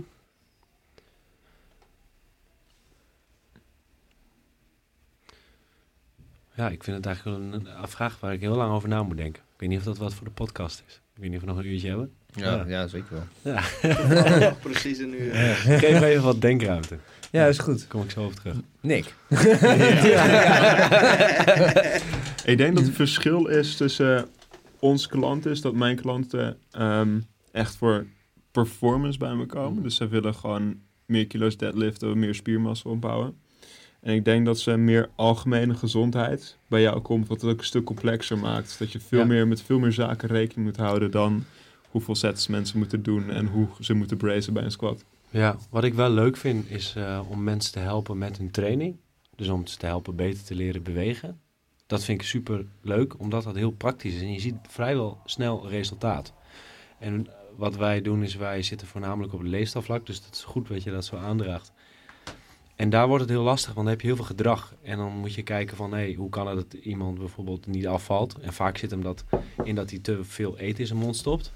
Maar dat is niet, vaak niet de reden. Het is dat iemand zijn leven in disbalans heeft, veel te veel druk, veel druk heeft, gestrest is, eh, te weinig ruimte maakt voor bepaalde facetten. En dat is, daar heb je heel veel gesprekken of je moet juiste punten aan weten te wijzen. En vervolgens ga je nog een paar maanden bezig met die persoon om gezonder te leren eten. En bij wij zijn inderdaad minder met krachttraining bezig, maar meer het veranderen van iemand zijn eh, leefstijl. En Fit.nl heeft dan ook als tagline verander jezelf. Ja, daar ligt wel echt een enorme uitdaging. En soms is het ook wel dat je daar een beetje... Het is ook wel soms bedroevend, want de succesratio van leefstijlverandering is 10 tot 15 procent. Dus dat is echt lastig om mensen te helpen met hun met lange termijn gezondheidsdoelen. Bijna niemand lukt het om af te vallen eigenlijk, dus cijfers zijn bedroevend. Maar de succesratio om iemand beter te leren squatten, die is veel hoger. En daarmee ook veel meer belonend. Dus de uitdaging is het veranderen van gedrag van mensen, waar, waar wij mee bezig zijn. Ja, dat is soms wel echt een uitdaging. Ik kan me voorstellen, want waar we het ook eerder over hadden, mensen die, die hebben hele verkeerde ehm, ideeën over wat, wat mogelijk is lichamelijk. Door, door boeken die zeggen van, eh, er zijn mensen die door, dit, door deze techniek eh, te gebruiken, bijvoorbeeld eh, low carb, die in binnen twee weken eh 15 kilo zijn kwijtgeraakt. Ja, tuurlijk, als je een American diet hebt en je bent 130 kilo, zwaar overgewicht, en je gaat in één keer van alleen maar suiker en eh, crap, het gewoon normaal eten. Natuurlijk Ja. raak je dan binnen, binnen Ja. no, no time echt. Maar het is ook niet sexy om te zeggen tegen mensen van... Hey, ik, laatst, ik had eh, nou, gisteren iemand aan de telefoon die zei... ik wil coaching van jullie. Ja, en ik wil een schema, schrijf me eens precies een schema uit wat ik moet eten en zo. Want eh, ja, ik, heb, eh, ik moet iets speciaals hebben. Dat zei ik van ja, we gaan eens eerst kijken naar je huidige voedingspatroon... en daar gaan we kleine veranderingen in aanbrengen. Ja, en dan zegt zo iemand, ja, maar ik wil gewoon dat voedingsschema. Nee, we gaan eerst kijken hoe je nu eet... en vervolgens gaan we langzaam verandering aanbrengen. Heel Nou, herkenbaar. Dit heb ik dus drie keer, vier keer moeten herhalen. En daar ligt wel de uitdaging. Maar als je die mensen dus, wat ik het meest belonende vind. Als je die mensen die koppig zijn en, en op zoek zijn naar wondermiddelen. Als je die kan veranderen. En ik heb soms wel eens klanten gehad die echt die, die aan de telefoon had, die zeiden van ja, jullie leveren niet wat je, wat je geeft. Ik heb hier helemaal niks aan. Wat is dit voor vage psychologisch gebeuren van jullie? en die waren boos. Ik zei ja, u, bent, u wilt gewoon niet in uzelf investeren. U staat gewoon niet open voor, voor, voor dit ge- gebeuren. En, ehm, en vervolgens eh, hebben ze wel die aandacht aan zichzelf besteed. En zijn ze wel met zichzelf aan de slag gegaan. En willen zich wel veranderen. Want als je bijvoorbeeld gitaar wil leren spelen, dan moet je ook uren insteken. Dat komt niet als je gitaar koopt, kun je niet gitaar spelen. Nee. Dus je moet voor die verandering echt heel veel tijd in jezelf besteden. En als die mensen dat uiteindelijk doen, dan zijn ze echt super dankbaar. Ja, dus de leefstijlverandering is wat anders dan krachttraining. Ik denk Ja, dat dit sowieso wel een goede is als je denkt van... hé, hey, ik wil afvallen of zo. Ga inderdaad niet direct op zoek naar het magische schema of zo. Maar het zijn die, meer die kleine dingen die je vrij gemakkelijk kunt veranderen. Kleine, kleine habits die je kunt verbeteren. Ja. Eh, waar je op lange termijn resultaat uit gaat halen. Iedereen kan met een crash dieet in twee weken een paar kilo kwijtraken. Maar dat is niet iets wat je vol kunt houden. En vijf weken later zit je gewoon weer op het gewicht waar je zat of, of erboven. Die, eh, Ja. Dat Ja. volhouden, dat is echt heel erg moeilijk. Ja, ik had net nog een, eh, of gisteren een post gedeeld van eh, James Clear. En daar stond op, het, op zijn boek van eh, eh, succes is, is kleine stapjes veranderen. Dat stond boven op het boek. En nou, dat is wel illustratief voor, voor Absoluut. succesratio. Ja. Ja. Want het is het, ja, je moet gewoon routines. Want dat- dat, is wat ik denk het belangrijkste takeaway vind. Is dat al- alles draait om routine. Als jij motivatie is eigenlijk zwaar overrated. Op het moment dat jij eh, iets nieuws begint, dan heb je gewoon eh, dan het idee dat je iets nieuws gaat doen en dat het vet wordt. Dan krijg je een vette dopamine rush. En eh, die dopamine rush, ja, door habituatie krijg je dan op een gegeven moment na een paar weken zo van, ja, oké, maar nu, wat ga ik, waar, waar krijg ik mijn volgende rush van, zeg maar. Dus eh, wat, wat, wat voor mij altijd heel erg geholpen heeft, is van mini-habits creëren. eh, en die uitbouwen naar, naar iets groters. Dat je dan voor, voor de ochtenden waren voor mij echt moeilijk om in het begin erin te slijten. Maar toen ze er eenmaal in zaten, dat ik dacht van ik moet blijven gaan naar de gym iedere ochtend. Of in ieder geval in de ochtend, om de ochtend, whatever. Dat, dat het op een gegeven moment zo'n routine is dat je, ook al heb je, denk je dat je geen zin hebt, je wordt wakker en je lichaam zegt van go, weet je wel. Het is gewoon, het is gewoon je, het is ingesleten. En dat heeft wel echt heel lang geduurd. Ja, je gaat gewoon. Ja, geen, geen vraag. Nee. Ik denk dat daarin krachttraining of sport überhaupt wel heel erg effectief kan zijn. Want tegen de tijd dat je ehm, krachttraining gaat doen en je, je, merkt dat je squat wat omhoog gaat en dan begint het vast te lopen, dan denk je van hé, hey, misschien moet ik toch een keer naar mijn voeding gaan kijken. Misschien moet ik meer eiwitten gaan eten. Misschien moet ik dit doen of misschien moet ik een, eh, wat lichter worden. Eh, misschien moet ik meer slapen. En dan geeft die training vervolgens voor, ehm, reden om andere vlakken op je levensstijl positief aan te passen. Wat, wat, wat, wat, wat, Jeroen en ik ook eh, afgelopen zomer het over hadden eh, toen we aan het trainen waren, was dat, oké, stel je zegt van, ik, eh, je bent super gemotiveerd en zegt, ik wil, ik wil zo shredded worden als Venema, zeg maar. Dat, dat, het, dan moet je ook eigenlijk gewoon weten, ja, dan moet je eigenlijk ook gewoon weten of je dat wel echt wil. Want als je dat wil, dan betekent dat je hele leven op zo'n manier drastisch gaat Ja. veranderen. Wil je dat dan nog echt? Is het dan voor jou die fysiek nog wel waard? Als je eruit wil zien als iemand die tien jaar lang vijf keer per week traint en Ja. elke dag 200 gram eiwit eet, nou, dan is het een heel goed recept. En dat is tien jaar lang vijf keer per week trainen en Ja, elke dag precies. 200 gram eiwit eten. Ja. Ja. Het is net wat die klant wat die ik dus aan de telefoon had en dus boos was dat we haar aan het werk zetten, omdat ze bezig moest zijn met haar eigen gedrag om haar te veranderen. Toen zei ik van ja, als je gitaar wil leren spelen moet je uren insteken. Als je rijbewijs wil halen, dan, dan moet je echt wel dat boekje gaan doorlezen en 20 lessen volgen. Ja, dat, de- en, en door dat duidelijk te maken aan iemand, van het komt niet aanvliegen, door zulke voorbeelden, dan gaan mensen dat inzien. En dat geldt voor leefstijlverandering, krachttraining. Ja, mensen hebben gewoon die voorbeelden. Nou ja, misschien kunnen we weer dit doorbreken. Misschien zitten er ook heel veel mensen te luisteren die denken van ja, dit, eh, dit, dit, deze fout maak ik ook steeds. Wij, wij hebben toen eh, drie jaar geleden, oh nee, vier jaar ondertussen geleden, hebben we eh, een soort van kort project gedaan, Project Shredder. Waarvan ik nog overtuigd was dat ik in tien weken dus dat, dat kon bereiken. Eh, en eh, eh, ik, ik, dat, dat, de grootste takeaway was dat, dat het niet zo is, maar dat het wel mogelijk zou zijn als je het gewoon continu iets blijft doen. Dat is wat wij nu aan het Ja. doen zijn, al meer dan een jaar lang. Maar ik krijg nog steeds af en toe wel eens berichten, zeg maar. En ik heb stuur ook wel eens naar, naar Jeroen door van check dit. En er was er zo'n gast van... Ja, ik, ik, heb gele ik heb je artikelen gelezen en zo, maar...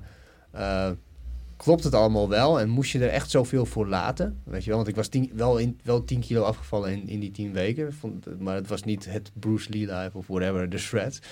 Dus dat, dat, dat opzicht was het, eh, wa- was het niet een geslaagd eh, ding, maar die, die, persoon die wilde dan weten of, of het echt klopte of het niet aangezet was. Zeg. Ik zeg van, nou ja, het is, dit is wel vrij eerlijk en misschien zat, zit er zelfs meer in dan, dan dat er in die artikelen staat. Dat je gewoon op een gegeven moment ook gewoon stress ervaart. Want ja, het is, je, bent, je bent bijna op die tien weken en het lukt niet. Dus dan ga je nog harder aanzetten. Dan ga je nog, nog allemaal dingen doen. En het werkt eigenlijk alleen maar tegen, zeg maar. Dus dat...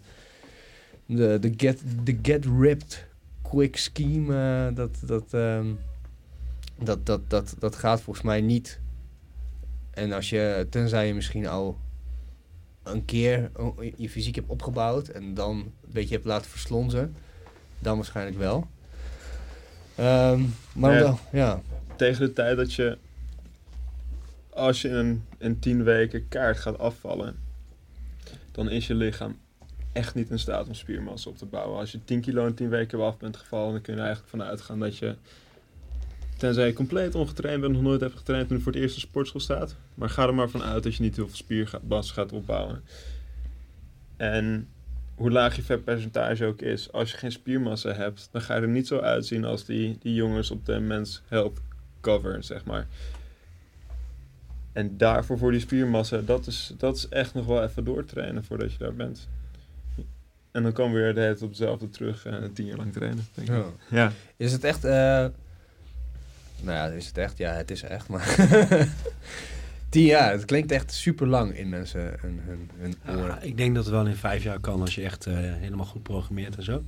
Als je Ja. het boek koopt, zo meteen, dan lukt het je. Nee, vijf- je vijf, vijf dagen. Nee, maar laten we, laten we de gemi- gemiddelde mensen health koffer erbij pakken. Ik denk als je iemand met een beetje sporttalent, ehm, dat je die, als je die echt gestructureerd goed gaat trainen, dat je die binnen drie jaar eh, op de Men's Cover kunt krijgen. Als die echt gewoon goed gecoacht en als je alle lichten in het groen hebt. Dus wij zeggen vaak alle lichten in het groen. Dus goed slapen, eh, je training bijhouden. Ik denk dat het in drie jaar kan. Maar dat voor de meeste mensen moet je toch wel eens eerder vijf tot tien jaar rekenen. Omdat Ja. bijna niemand het alle lichten in het groen heeft. Waaronder bijvoorbeeld ik zelf niet.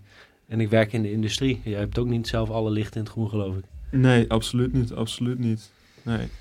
Ehm, Welke Ik denk licht dat heb je op, eh, aanlegt- op, op rood dan? ja. nou, ik- af, nou, om, om heel eerlijk te zijn, afgelopen jaar was qua, qua stress en qua levensstijl was echt zwaar kloot. Ik heb veel te veel gewerkt, ik was echt constant moe. Ik heb geen gains gemaakt, ik heb heel veel blessures opgelopen. Maar ik was constant in zo'n staat van stress en vermoeidheid. Dat ik gewoon niet, niet kon herstellen. En zo, dus ik kon daardoor zo weinig trainingsvolume draaien dat ik ook gewoon niet sterker Maar dat is gewoon de start-up life. Kijk, Ja, Ja. ja. tuurlijk. Ja, het is, een eh, runt een bedrijf, je start iets op. En ehm, je hebt gelukkig heel veel opgebouwd. Dus dan maintain je dan wel. ja. En je hebt ook, bent ook nog een nieuwe uitdaging aangegaan. Ja, dat wa- dat was een, van te- verder een heel interessant jaar. Ja. er komt ook een heel interessant jaar aan. maar ehm, ja, dat, dus, dus er kunnen van allemaal dingen tussenkomen. Maar in de- wat je zegt, als mensen de goede aanleg ervoor hebben, nou, dat is nog wel een ander, ander kritiekpunt, denk ik. Dan kun je, nou ja, in drie jaar inderdaad wel een, een indrukwekkend fysiek hebben. Maar niet iedereen. Laat ik zo zeggen, je, er is gigantische genetische variatie. Ehm, ik sprak laatst, een tijd geleden was ik bij Wout Zelstra, een oud sterkste man van Nederland. En de eerste keer dat hij ging deadliften, tilde hij 240 kilo van de grond. Wat? Zo. Ja, zijn broer, hij, was, hij was te minder sterk, want zijn broer tilde die dag 260 kilo. Ze hadden allebei nog nooit gedeadlift. Ehm, nou, volgens mij was Jeroen de eerste keer dat hij ging deadliften ook redelijk sterk, maar dat was denk ik geen 260 kilo. Nee, ik denk de eerste keer 180 of zo. Wat? Ja, wel 180, hè? dat is wel serieus. Ja. Ja. Ehm, en ik denk dat er een hoop mensen zijn die een eerste keer deadliften niet 140 halen. En zo is het net ook met, met, met nou, ik spiermassa, denk zeg op, maar. eh, tussen de 100 en 120. Ja. ja. En ja, voor een, eh, voor een Man. normale man Dat, ja. is 100 kilo van de grond tillen moet, ja, voor de meeste mensen wel te doen. Maar 180 kilo zit er zeker niet in. En ehm, die vent die nu na- naast me zit, die heeft ruim 10 jaar getraind en begon al met een 180 kilo deadlift. Ja. Dus ehm, ja, maar dus ook heel veel fout gedaan. Ja, en absoluut. had- ik had, als ik dat boek dus voor jou al tien jaar geleden had gehad, dan had ik nu al 280 of 300 gedaan. ja, dat weet ik echt zeker. Nou, dan moet je over 10 jaar maar die eh 82 of die 300 gaan deadliften, denk ik. Ik, ik weet nog wel, de, de allereerste keer dat ik 100 kilo kon tillen, dat, dat, dat was echt niet eh, de eerste keer. Zeg maar, daar heb ik ook wel toen gewoon een pa- paar, nou, een paar maanden, in de, ik denk wel een half jaar in de aklo voor gestaan. En eh, toen was ik zo blij dat dat 100 kilo was. Ik was er echt zo fucking trots op. En toen kwam ik later in, een- in een andere sportschool. En daar werd het niet eens echt gewoon naar omgekeken, zeg maar. Dat ik zo van, kijk nou, 100 kilo. En zo, allemaal zo van luisteren van, ja gast, what the fuck. en nu, en nu, en nu de laatste wedstrijd 100, oh, 167,5. Nou, daar was ik echt zo fucking trots op. En dan hoor ik dat verhaal van Jeroen. ja. Dan hoor ik dat verhaal van Jeroen en dan, dan, gaat, dan gaat mijn zelfvertrouwen. Ja, maar, maar bijvoorbeeld, kijk naar de- dat. Bijvoorbeeld, mijn benchpress is weer, weer veel zwakker. Ook mijn armlengte heb ik voordeel met de deadlift. Maar met de benchpress sta ik echt weer, weer 30 kilo achter op wat ik gemiddeld zou moeten liften. Dus ehm ja, een squat kan ik gerucht goed bijtrekken. Nou, jouw benchpress is relatief sterker dan die van mij. Dus iedereen heeft zijn sterke en zwakke punten. Ja. Ja. en je benchpress is ook veel omhoog gegaan de afgelopen tijd. Ja, alles is omhoog gegaan. de afgelopen tijd. Maar goed ook, anders Ja. heb ik mijn werk niet goed gedaan. Nee, nee, nee, precies. En, ehm, en om daarop op, op terug te komen, omdat jij, jij hebt, we hebben samengewerkt aan kracht en, en fysiek. En dat is, eh, dat is eigenlijk best wel een, eh, een eh, eh, heel informatief boek, maar ook ehm, heel, eh, hoe, moet ik dat, hoe moet ik dat mooi omschrijven? Ik vond hem altijd best wel zwaar door de, door de, door de wetenschappelijke kant eraan. Ehm, en daarom hebben we in overleg hebben we dat eh, gezegd van, gezegd van oké, wat is de beste marketing voor je eerste boek? Dat is je tweede, je tweede boek. En die ga ik voor je schrijven, zei ik. En dat is dan de, vervolg van onze Project Shredder. Alleen dan nu in plaats van tien weken gewoon een N is één. Dus ik als, Ja. ex- als guinea pig van kracht en fysiek eh, overgaan op as, as long as it takes, zeg maar, tot, tot die fysiek te halen. Ehm, en tot nu toe gaat het echt, eh, gaat het echt goed, maar het is, eh, het is echt al meer dan een jaar. En ik had het echt, toen wij, toen wij begonnen, toen hadden we iets van 24 weken volgens mij. Nee, niet, nee, vier- ja, 24 weken ingeschat of zo. zo van, ah, Ja, ja. Nou, dat is al... Nou, ik denk dat jij in dit opzicht wel een mooi voorbeeld bent voor heel veel nou ja, mannen, vrouwen. Ehm, dat je bent gewoon een intelligente vent. Je bent eigenlijk altijd wel sportief geweest. Je hebt altijd, bent altijd bereid geweest om hard te trainen. Ehm, en nu is al die, al die energie en al die, al die potenties iets meer, iets meer gericht geworden door deze principes te gebruiken. En dan zie je dat je van nou ja, met, 100, met 100 kilo met moeite opeens naar 167,5 met zonder moeite Ja. eh, deadlift bent gegaan. Dat je veel meer spiermassa hebt opgebouwd en dat je veel beter lift. Ehm, dus ik denk dat ja, dat een mooi voorbeeld is. Ik ben heel benieuwd naar jou. eh, Ja, jullie hebben allebei eh, een stukje van, eh, van kunnen lezen. Nu ga ik lezen uit eigen werk. Nee, Nee. Lees me even voor. Nee. Maar ik denk dat het heel belangrijk is, wat, eh, wat, wat, omdat, omdat eh, kracht en fysiek zo, eh, zo op, de, op de materie zit, zeg maar. Dat het, ehm, het belangrijk is dat mensen eh, iets, iets lezen dat, dat laat zien hoe het, hoe het gaat. Dat het niet iets, dat, het is nooit lineair, zeg maar. Het, is, het, is, het gaat de hele tijd omhoog en omlaag, Ja. omhoog en Dat omlaag. zie Dus- je ook in progressie van mensen in, in een squat of deadlift. Dat is ook niet dat het één lijn omhoog gaat. Het is ook beweegt. Precies. Ja. En ook je schrijfskills, dat, dat, is ook, niet- dat gaat ook. De ene keer denk je, ach, hartstikke goed. Maar dat, dat boek, ja. ook een podcast, gaat ook met... eh, eh, nou, maar maar, dat, zeg maar wat, wat wordt dat precies? Want je hebt dan het boek van Nick, informatief.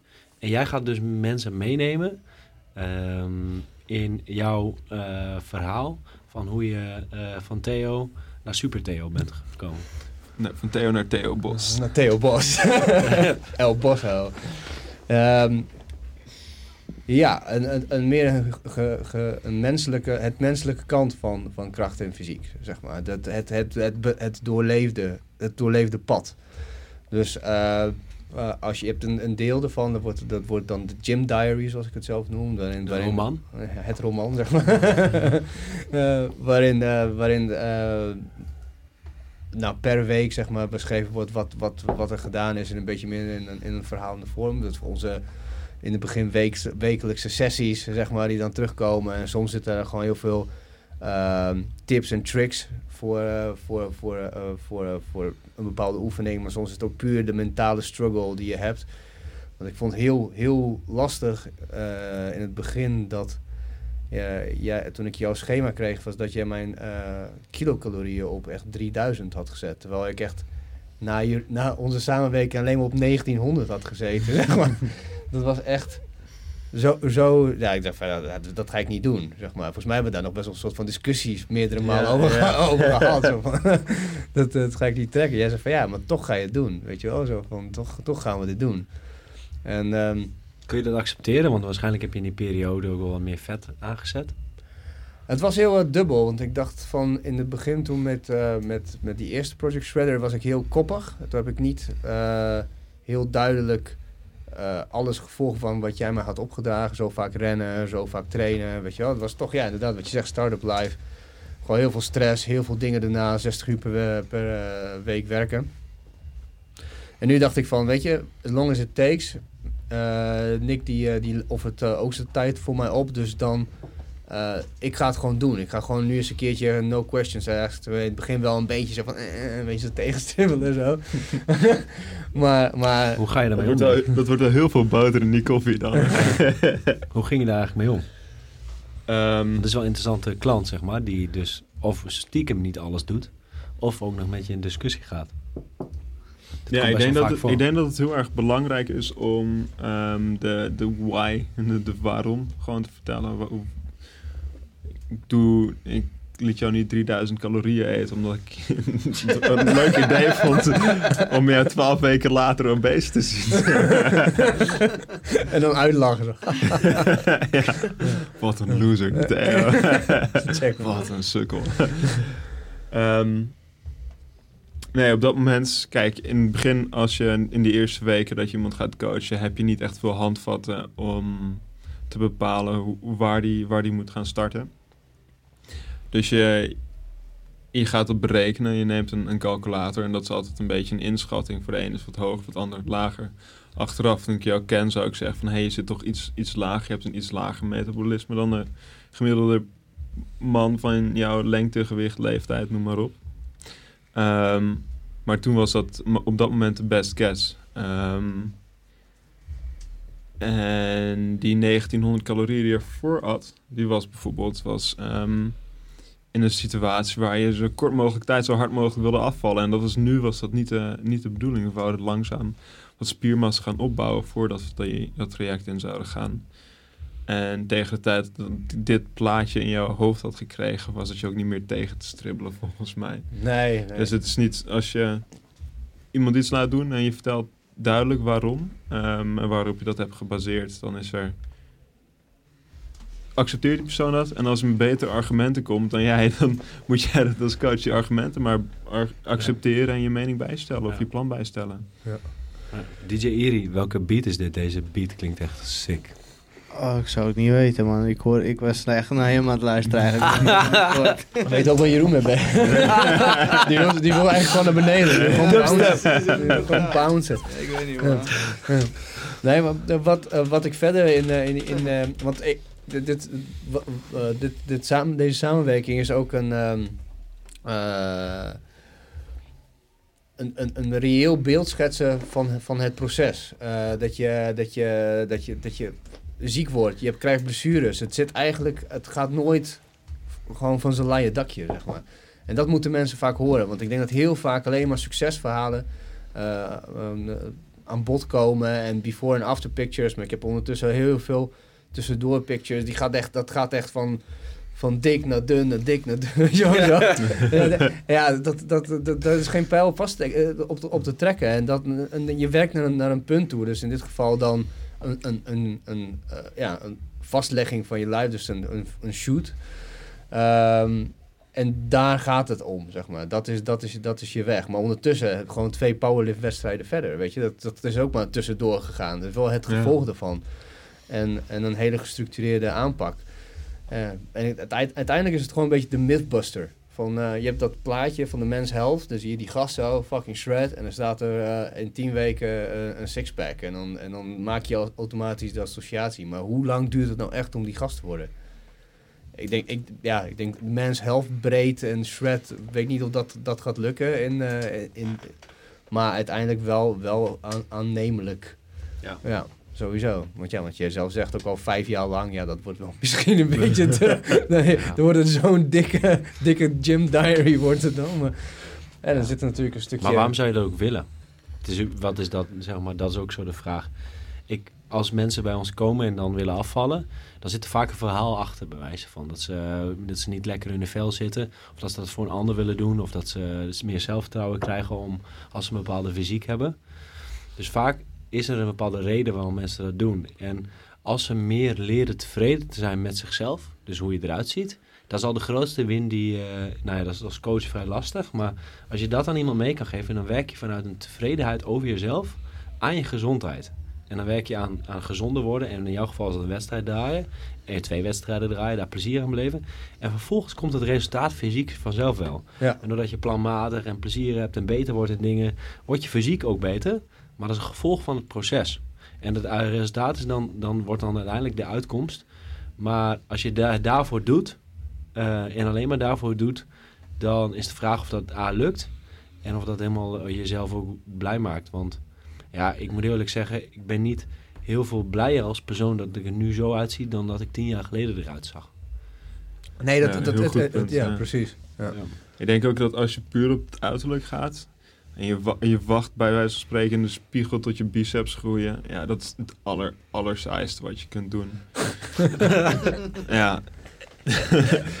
maar als je daarentegen focust op, op eh, proces, op gewoon sterker worden, op krachttraining, dan volgt dat al vanzelf wel. Dan pak je tussendoor een powerlifting wedstrijdje mee, dan heb je een mooi doel, een mooie reden om door te blijven knallen, hard te trainen. Ehm, en dan zie je dat je van wedstrijd naar wedstrijd sterker wordt. Want zo'n wedstrijd is ook niet het eind van een train. Dat is gewoon een, een tussenmeting, zeg maar altijd. Nou ja, dan heb je twee wedstrijden gedraaid. En dan ga je nu de komende twaalf weken ga je weer wat kutten. En dan zul je er echt een flink verschil zien met... Nou ja, twee jaar geleden toen we... Toen je de eerste projects werden Ja. draaiden. Ja. Wat ik nog wel een interessant punt vind is dat toch ook wel heel veel, tenminste, ja, ik ken de cijfers niet, maar dat toch ook wel veel jongeren de, de shortcut, en wat ik dan hoor, is dat veel eh, gebruiken, zeg maar, dat, dat het middelengebruik, dat dat ook een shortcut is om gespierd te worden en dat je dan een, een, een afslag kan doen. Wat, wat vind jij van die ontwikkeling als coach? Bedoel, je, bedoel je hormonen? Ja, illegale dingen, ja. Anabolica. Ja, Ehm, ja, dat, ik vind het gewoon bullshit om heel eerlijk te zijn. Als je ehm, niet bereid bent om hard langdurig hard te trainen, ehm, om er beter uit te zien, dan gaan anabolica je ook niet helpen. Dat ten eerste. Ehm, als je tussen de 16 en de 18 bent en je denkt überhaupt al anabolica, je bent op dat moment, je hebt zoveel testosteron, dit is het ultieme moment om gains te maken, eerst maar 10 jaar trainen. Ehm, en als je er zo groot uit wil zien dat je echt anabolica nodig hebt om dat te bereiken, dan is er denk ik, ja, dan zou ik dat eerst even, die wens even heel erg goed eh, ja. daarnaar kijken voordat je echt een spuit in je bil steekt. Ja. Maar je Maar je, kunt, je kunt er super goed uitzien. Je kunt hartstikke sterk worden zonder die spul. Ik, Ja, ja nou, maar ik zie dat, dat wel die mensen... Wordt het die- veel gebruikt? Dus, eh, wat ik- ja, heel Ja? veel. Heel veel Wij hebben ja. onderzoek gedaan met FIT, dat is drie, vier jaar geleden. En toen hebben we anoniem mensen konden vragenlisten invullen. Eh 8% van de mensen die, iets, die het in hebben gevuld, die hebben aangegeven dat ze een verleding van dopinggebruik hebben gehad. Eh, dus er kunnen ook gewoon eh, eh, pre-workouts met bepaalde middeltjes zijn. Maar ik denk dat het, de cijfers bij mannen tussen de, tussen de 5 en de, en de 10% ligt. Tenminste, wat uit die cijfers bleek. En dat klopt ook overeen, komt overeen met eh, eh, hoe heet het Nederlandse instituut wat altijd onderzoek doet. Nou, ik ben even naam kwijt. Iets met NPO of zo. Die hebben heel... CBR? Ja, ja. maar goed. Een drieletterige bedrijf, of, eh, organisatie en die heeft die onderzoek naar. En die kwam op dezelfde cijfers uit. Dus dat, daar was ik wel van onder de indruk. En ehm, dus daar maak ik me soms wel eens zorgen om. En wat ik voornamelijk kwalijk vind waarom ik dit aansteep, is dat heel veel eh, Instagram en, en, en, en in- mensen online die zeg maar gigantisch groot zijn en dat dat ideaalbeeld, ook eh, van sommige atleten die op van die tijdschriften staan, dat dat veel te ver weg staat van wat vaak haalbaar is voor, voor de gemiddelde persoon in een bepaalde, in de 1 tot 5 jaar bewijs van. En dat dat een soort van eh, ongelukkigheid kan realiseren van het lukt mij niet. Ehm, dus eh, door jezelf, door, doordat sommige mensen zichzelf zo oppompen en zo groot worden, dat daar zo'n groot, eh, dat, je jezelf, dat je jezelf als minder succesvol ziet omdat jij dat niet kunt behalen. Ja. En daar zie ik dus aan de ene kant dus dat je de mensen hebt die super, dat is een beetje Amerikaanse maatschappij, van hé, er zijn mensen die su- super succesvol en dan in dit zin zijn ze su- super groot en gespierd en die hebben een hele, die, een heel impressive fysiek. Soms, soms door hele jaren lang te trainen, zeg maar, en, en sommigen kiezen de, de, de short way. En heb je die jongens die net 18, 20 zijn en die, die, moeten, en die moeten dus die 10 jaar trainen of 5 jaar trainen, heel fanatiek om een resultaat te behalen. Ja, en dat is wel echt een lange weg die je moet gaan. Ja. Dat, kan, dat kan na een paar maanden dat je denkt van ja, ben ik een prutser? Het is me niet gelukt om, om ook zo eruit te zien. Ja, dat klopt, want het duurt don, super lang. En dat, Ja, dat je, bent, kan... je bent lichaamsweefsel aan het maken, zeg maar. Ja. Je bent gewoon... je bent- Ja, ja. Dat het is echt- kan dat ten koste echt- gaan van je zelfvertrouwen en van wie, wie jij bent. En dat je, ja, ik, lukt mij niet om zo. Dus ik, dat vind ik soms wel eens ehm, lastig om te zien dat, dat een hele grote groep afhaakt daarin terwijl ze het wel graag willen. Ik denk dat als je dat als je die wens hebt om zo sterk eh, zo uit te zien, ehm, probeer dan je zelfvertrouwen eruit te halen dat jij de persoon bent die het natuurlijk doet en de, dat jij zo, zo sterk bent, mentaal ook, dat je die uitdaging aan kunt op een natuurlijke manier te doen. En wees niet zo zwak dat je de, de korte de shortcut wil nemen en daarmee je, je gezondheid wil beperken. Ja. Ik denk dat het een stuk, een stuk, re- een stuk ehm, respectabeler is om iets kleinere armen te hebben, maar wel ehm, de moeilijke weg te nemen. ja. Dan eh, even je lokale shady dealer eh 500 euro te betalen. Zo duur?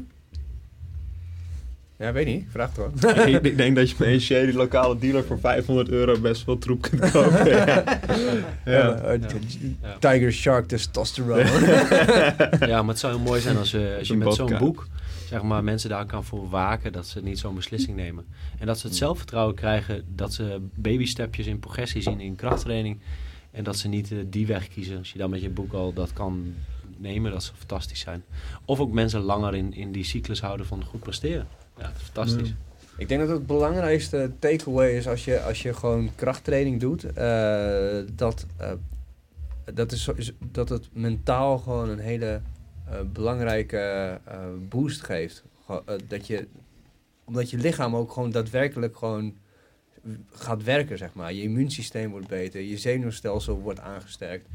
Ik merk gewoon op dagen, bijvoorbeeld als ik ehm, op vakantie ga en ik ben tien dagen weg en ik heb niet getraind, dan is ongeveer na 10, 12 dagen, dan het is alsof ik dan op een lage, ik word wakker en dan fungeer ik gewoon op een lagere frequentie. Dus dan, Ja. Je, je mist Nick een beetje.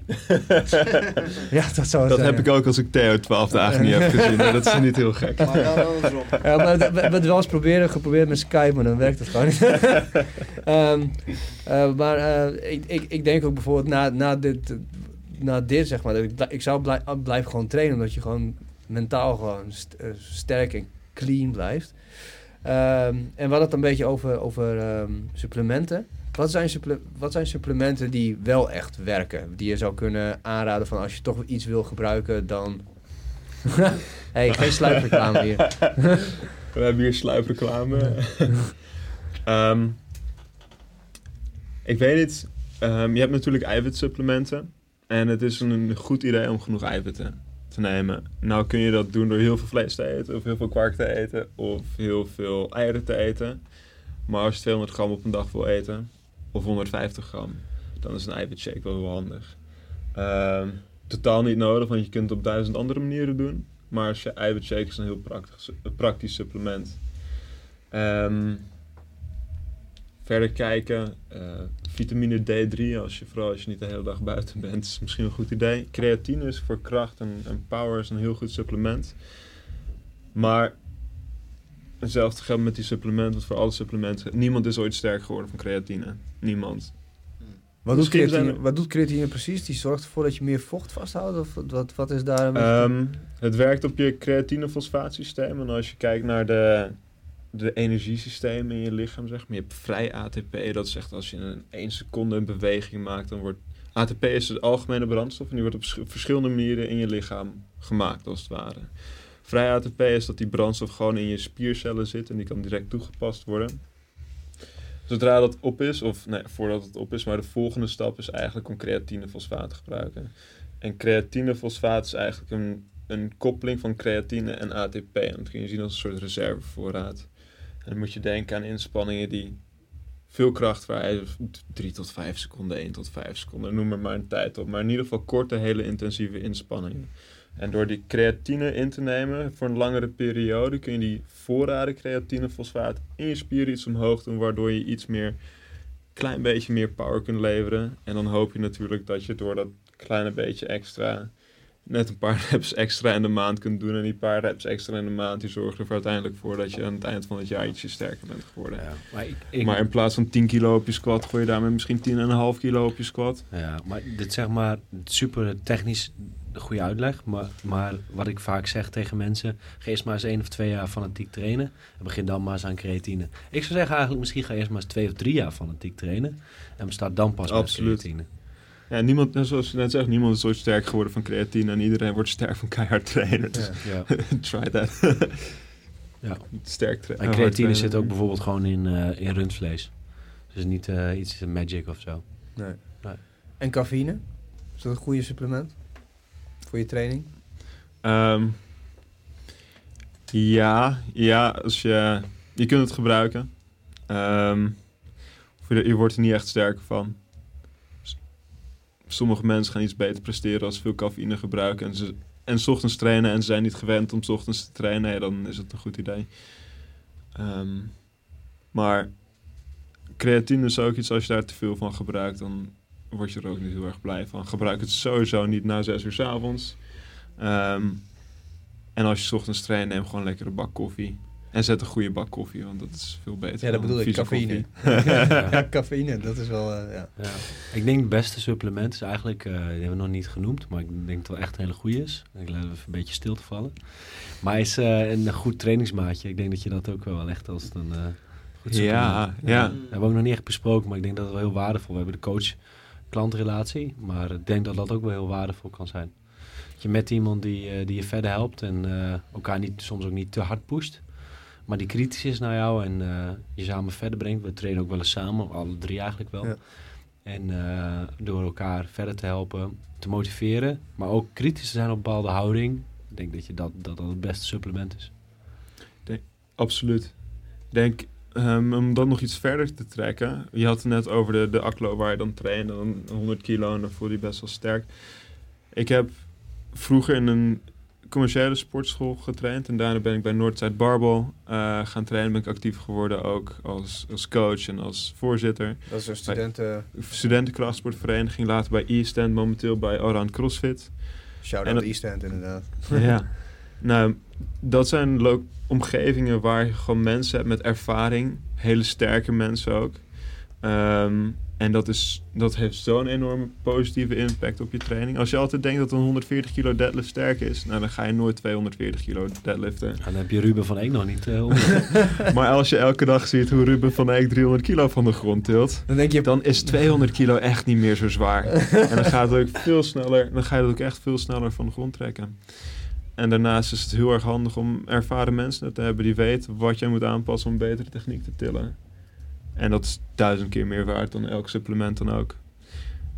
En als je dat, als je bij wijze van spreken 100 euro per maand moet betalen voor een goede sportschool met goede mensen, ja, doe dat en laat die bestelling bij je, je supplementenshop gewoon zitten. gebruiken jullie allebei eh, supplementen? Nou, ik gebruik alleen maar anabolen. Heb je die armen gezien? dat kan niet natuurlijk. Nee, eh, Nee, ja, gewoon benieuwd. of dat, dat, ja, zeker. Ik, ehm, ik eet ehm, bijna geen vlees, soms vis. En om mijn eiwit wat hoger te willen hebben, gebruik ik eh eiwitshakes. Dus dat is wel een makkelijke manier wat Nick ook zegt. Ik zie ook niet eh, ehm, supplementen als een soort van eh, no-go. Maar ik zie het als een handige aanvulling. En in periodes gebruik ik creatine, omdat me, ik het gevoel heb dat me dat extra versterkt. Ja. Maar ik heb ook als ik periodes niet gebruik, dan heb ik soms ook het idee dat ik niet mis of zo. Het is misschien net extra boost. Maar ik train al wel best wel wat jaren. Voor mij is het eigenlijk hetzelfde. Ik, eh, ik gebruik wij-eiwitten. klinkt wel heel fout als ik het zo zeg. Ik gebruik wijfwitten. maar dat is gewoon omdat ik eh, geen zin heb om een half kilo vlees per dag te eten. Ik denk dat het goed is voor de hele wereld als ze met z'n allen dat wat proberen te beperken. En dan is wijwit een hele goede uitkomst. Ehm, daarnaast gebruik ik af en aan creatine. Maar ik moet heel eerlijk zeggen dat ik er nooit een positief effect van heb gemerkt. Ik vertrouw gewoon een beetje op de literatuur en ik hoop dat het me iets brengt. Ehm, en na een paar weken creatine gebruik vergeet ik dat creatine bestaat. En dat herinner ik me dan een paar maanden later weer en dan probeer ik er weer een tijdje. Ja. En zoals ik al zei, de beste, de beste trainingsmaanden zijn niet per se met creatine gelinkt of zo. Nee, ik denk de beste trainingsmaanden voor mij zijn de periodes waar ik eh, het beste slaap. Structureel, eh, uit, nou, wat jij zei 7 uur of 8 uur. Wat voor mij een goede marker is dat ik kijk, ik word uitgerust wakker en ik heb energie. En ik heb zin in de dag. En als ik dat een paar, een paar weken achter elkaar heb, dan maak ik de beste gains. Ja. Dus voor mij is slaap echt een onderschatte factor in, nou, in de maatschappij, maar ook vooral in de trainingsindustrie.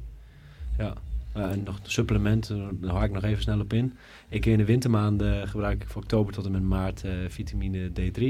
Ja. En eh, omega 3, omdat dat eh, in plaats van vette vis, of ik eet vette vis zeg maar.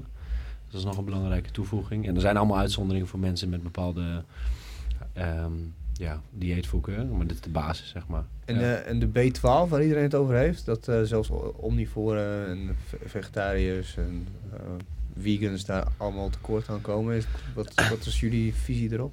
Ik, eet, ik eet dierlijke producten. Ik eet mijn zuivel, ik eet mijn vlees. En ik eh, denk dat het genoeg is. ik Ja. Nou ja. Nou, als geen je, bloedtest laten doen. Ja, als je eh, bepaalde eh, ehm, eh, voedingsgroepen uitsluit, nou, dat doe je als je vegan of vegetarisch bent, dan eh, kun je op de website van het voedingscentrum kijken. Dan zoek je daarop eh, wat jouw, jouw voedingsgroep is, zeg maar, wat je uitsluit. En dan staan daar gewoon de adviezen. Er staat ook op fit.nl, Naked Diëtist, die heeft het allemaal uitgezocht en eh, dan kun je dat eh, lezen. Of je maakt afspraak bij je huisarts en gaat naar een diëtist. Dat is gewoon wat we aanraden. We kunnen nu al een aantal dingen, maar het kan best zijn dat het over een jaar anders is. En ja, het beste is dat even, even te investeren en dat met een professional te doen. ja. Ja, en En check vitamine- het inderdaad bij FitNL of bij het voedingscentrum en niet bij de, een willekeurige blog van een willekeurige activist voor een bepaald. Ja, wat, ja, de, discussie vitamine B12 en ja, dat, was, gaat er allemaal gaat te diep op in. En eh, ja, dat, dat zou ik echt, echt even, dat zou ik vertrouwde bronnen checken. Nou, en eh, nou, ten afsluiting, we zijn bijna aan het einde gekomen. We hebben het natuurlijk over, over kracht en fysiek gehad. We hebben het over de Project Shredder, de ultimate shortcut in, eh, in wording, eh, hebben we het over gehad. Maar wat zijn voor jullie eh, belangrijke eh, boeken geweest eh, in de afgelopen jaren op dat gebied? Gebied van trainen, gebied van eh, voeding. Een boek wat me bijstaat, eh, wat ik heel erg goed vond, was het boek van Eric Helms. Helaas een e-book, ik heb hem toen geprint. Dat zijn de Strength and Nutrition Pyramids. Daar, eh, daar heb ik veel aan gehad. Je hebt natuurlijk ehm één boek wat ik fantastisch vind. En dat is niet per se het beste. Dat is de ehm, modern, die Encyclopedia of Modern Bodybuilding van Arnold Schwarzenegger. Ja, daar is hij. ja. Er is hier ook een Pumping Iron DVD van Arnold Schwarzenegger. Ja, zeker. Nou moet je dat boek niet lezen als je de meest up-to-date wetenschappelijke artikelen of eh, eh, informatie wil hebben. Maar wat mij wel verraste bij dat boek is dat het voor 1970 of wanneer het ook gepubliceerd is, toch redelijk up-to-date is. En ik denk dat als je die principes volgt, het is niet 100% optimaal, maar daar kun je nog best wel goede gains van maken. Het is geen slecht boek. En het is mooi, ja, als, als je van bodybuilding houdt, als je van krachttraining houdt, moet je dat boek gewoon in je kast hebben. Ja. Kom, Oh, shit, ik heb hem niet. Snel besteld. Nee, ik heb hem niet. Ja, wat is dat, joh? Ja, ja. Ja. Jij dan, eh, Jeroen? Ja, ik ben eh, gestopt met lezen naar Donald Duck. Dus eh, ja. Nee, ik eh, heb de Strength Pyramid van Erik Helms is echt fantastisch. is een aanrader. Ik denk dat we die eh, ook wel in de show notes kunnen zetten. Naast het boek van Nick. Eh, daarnaast lees ik alle eh, laatste literatuur op PubMed. Dus ik lees de laatste tijd eh, minder boeken, maar eh, veel eh, ja, artikelen. Eh, ook wat breder aan het verdiepen. Op een gegeven moment lees je eh, zoveel over training en voeding dat je ook op, ik heb ook wel interesse in andere vlakken. Eh, maatschappelijk, internationale politiek, economie. Maar ik ben soms wat breder eh, aan het lezen ben. En dan heb, krijg ik weer een, een periode dat ik obsessief met voeding of met training bezig ga. Dus dat wisselt zich een beetje af. Ja, absoluut. Ja, ik volg nu vooral voedingswetenschappers, trainingswetenschappers. Volg eh, op Instagram, op YouTube allerlei leuke kanalen die over meer praktisch trainingsadvies geven. Juggernaut bijvoorbeeld geeft fantastische filmpjes. Ja, dat is echt, echt een dikke aanrader. Ook schema's toch, hoor ik van Ja, mensen? ja. Is, dat, eh, is, dat ook, is dat goed te doen? Of eh, als jullie als experts? Ja, ik heb een tijdje gevolgd. En eh, zij hadden een iets andere trainingmethodiek dan ik. Ehm, ook progressie meegemaakt. Ehm, dus ja, dat, dat is zeker, eh, zeker een aanrader als je goedkope, goedkope schema's wilt die wel generiek zijn. Ik raad altijd aan om met de coach aan de slag te gaan. Maar het is een goede, goede manier als je iets minder budget hebt. Je had het net over ehm, Juggernaut, Ja. natuurlijk. Ehm, zijn er nog Instagram-kanalen die je graag bekijkt, die je volgt qua Ja. voedingswetenschappers en zo? Ehm, ja, Ellen Aragon vind ik altijd een goede. Die zit ook wat breder. Eh Brad Schoenveld. eh, Precision Nutrition vind ik ook een goed kanaal om te volgen. Squad University. Eh, dat is dan niet op voeding, maar dat is op training. Geeft echt leuke video's. Squad Ja. University. Ja, is echt een, eh, een, een aanrader. Eh Jorn Trommelen, eh, Nederlandse voedingswetenschapper Wageningen. Leuke blogs. Ehm, ja, en de jongens van MAS. Dat is een eh, betaald subscription, 30 euro. Ehm, lid van. ehm, en een aantal research reviews die ik volg. Maar MAS is echt wel een goede als je echt er wat dieper in wil gaan. Maar dan ben je echt al richting professional. En ik denk dat heel, zelfs weinig professionals dat volgen. Want dat gaat echt diep in op training en voeding. Laatste Ja. evidence-based informatie. Dat is ook waar we met fit.nl, maar ook eh, waar jij informatie vandaan haalt. En dan ga je echt eh, heel diep in de materie. En daar proberen we dat begrijpelijk te maken. Vanuit daar. Ja. Ik wil als laatste suggestie nog de fit-methode doen. eh, ja. waarin eh, al jullie eh, eh, nuance in terugkomt van eh, psychologische aanpak, trainen, gewoon gezonde routine en voeding. En niet eh, voor de uitbijters gaan. ja, ik denk dat het een beetje weer terugkomt op waar we het eerder over hadden. Waar het boek wat ik nu schrijf en ook het vorige e-book is echt op puur prestatie, sterker en gespierder worden gericht. En dat boek, de Fit-methode, is echt een fantastisch boek als we het hebben over meer algemeen gezondheid en ehm, Ja. leefstijl. Toch? Ja. ja, als jij gespierd wil worden, dan moet je jouw boek hebben. Wil je gezonder worden en afvallen, dan moet je de, de fit-methode hebben. Ja. Ja. Ja, En wil je beide, dan moet je ze beide hebben. ja. hashtag reclame. ja. ja, en eh, wil, je, wil je weten in, in het verhaal, dan moet je jouw toekomstige boek hebben. Ja. Neem je mee naar een avontuur eh, tussen de ijzeren stangen. Ja. eh, Sluit je deze podcast ook altijd af met een beste tip? eh, nee, niet per se, maar hebben jullie nog tips? Nick? Ehm, Levenslessen. Zal ik beginnen? ja, begin Ja, jij maar. Wat, nog mij, wat ik afgelopen jaar heb gedaan is heel veel nee zeggen. Dus nee, meer nee zeggen tegen dingen waardoor je veel meer ruimte hebt. Dus eh, dat heeft me wel heel, eh, heel veel eh, geestelijke ruimte gegeven. Waardoor ik meer dingen doe die ik zelf leuk vind. En ook een aantal mensen in mijn omgeving, bijvoorbeeld nou, iets, iets minder close vrienden, waarmee ik nu minder contact heb. Waarmee ik wel meer energie kan steken in de mensen die ik beter waardeer. Of waar ik meer aan heb, of omgekeerd, waar we een betere connectie hebben. Ja. ja. Dus meer nee is mijn beste tip. Want als je ergens nee tegen zegt, zeg je ergens anders ja tegen, toch? Dat is het. Ja. Eh, Ja. Zo. Hey, ik ga even iets verder. Ik ga er een beetje op aanhaken, want ik ben niet, eh, niet creatief genoeg. Maar ik denk dat het heel goed is om fijne, leuke mensen in je omgeving te hebben die je positief beïnvloeden. En daar heb ik heel veel geluk mee gehad. En ik denk dat je dat ook actief kunt eh, nastreven. Jij, jij, heb jij nog een wijze levenslessen? Nee. Ach, kom op man. Dat is Dat moeilijk, hè? Ja, feestje. nee, maar zomaar in één keer, dat is wel lastig. Ja. Ik zat je hebt drie kinderen, beetje- wat geven ze Ja, mee? nee, maar ik zat ook wel als ouder te denken, weet je. Maar wat ik wel een keer, eh, als, je, als je veel vliegt, tenminste, ja, je hoeft maar één keer te vliegen, dan weet je het dan wel. Maar dan, dan eh, zeg maar, wat er dan wordt gezegd van, eh, als er een ongeluk is, moet je eerst jezelf helpen en dan pas je kind. En toen dacht ik van ja, maar dat geldt voor ouderen eigenlijk ook, weet je wel. Want je bent heel snel geneigd om alles voor je kinderen te doen en dan vergeet je jezelf. En dan ben je uiteindelijk gewoon eigenlijk helemaal niet, ja, niet, niet, niet op je best. Waardoor je ook niet op je best kan zijn voor je kind, weet je. Mhm. Dus, hoe raar het ook klinkt, eh, zorg eens voor jezelf en oppas voor je kinderen. Ja. Ja.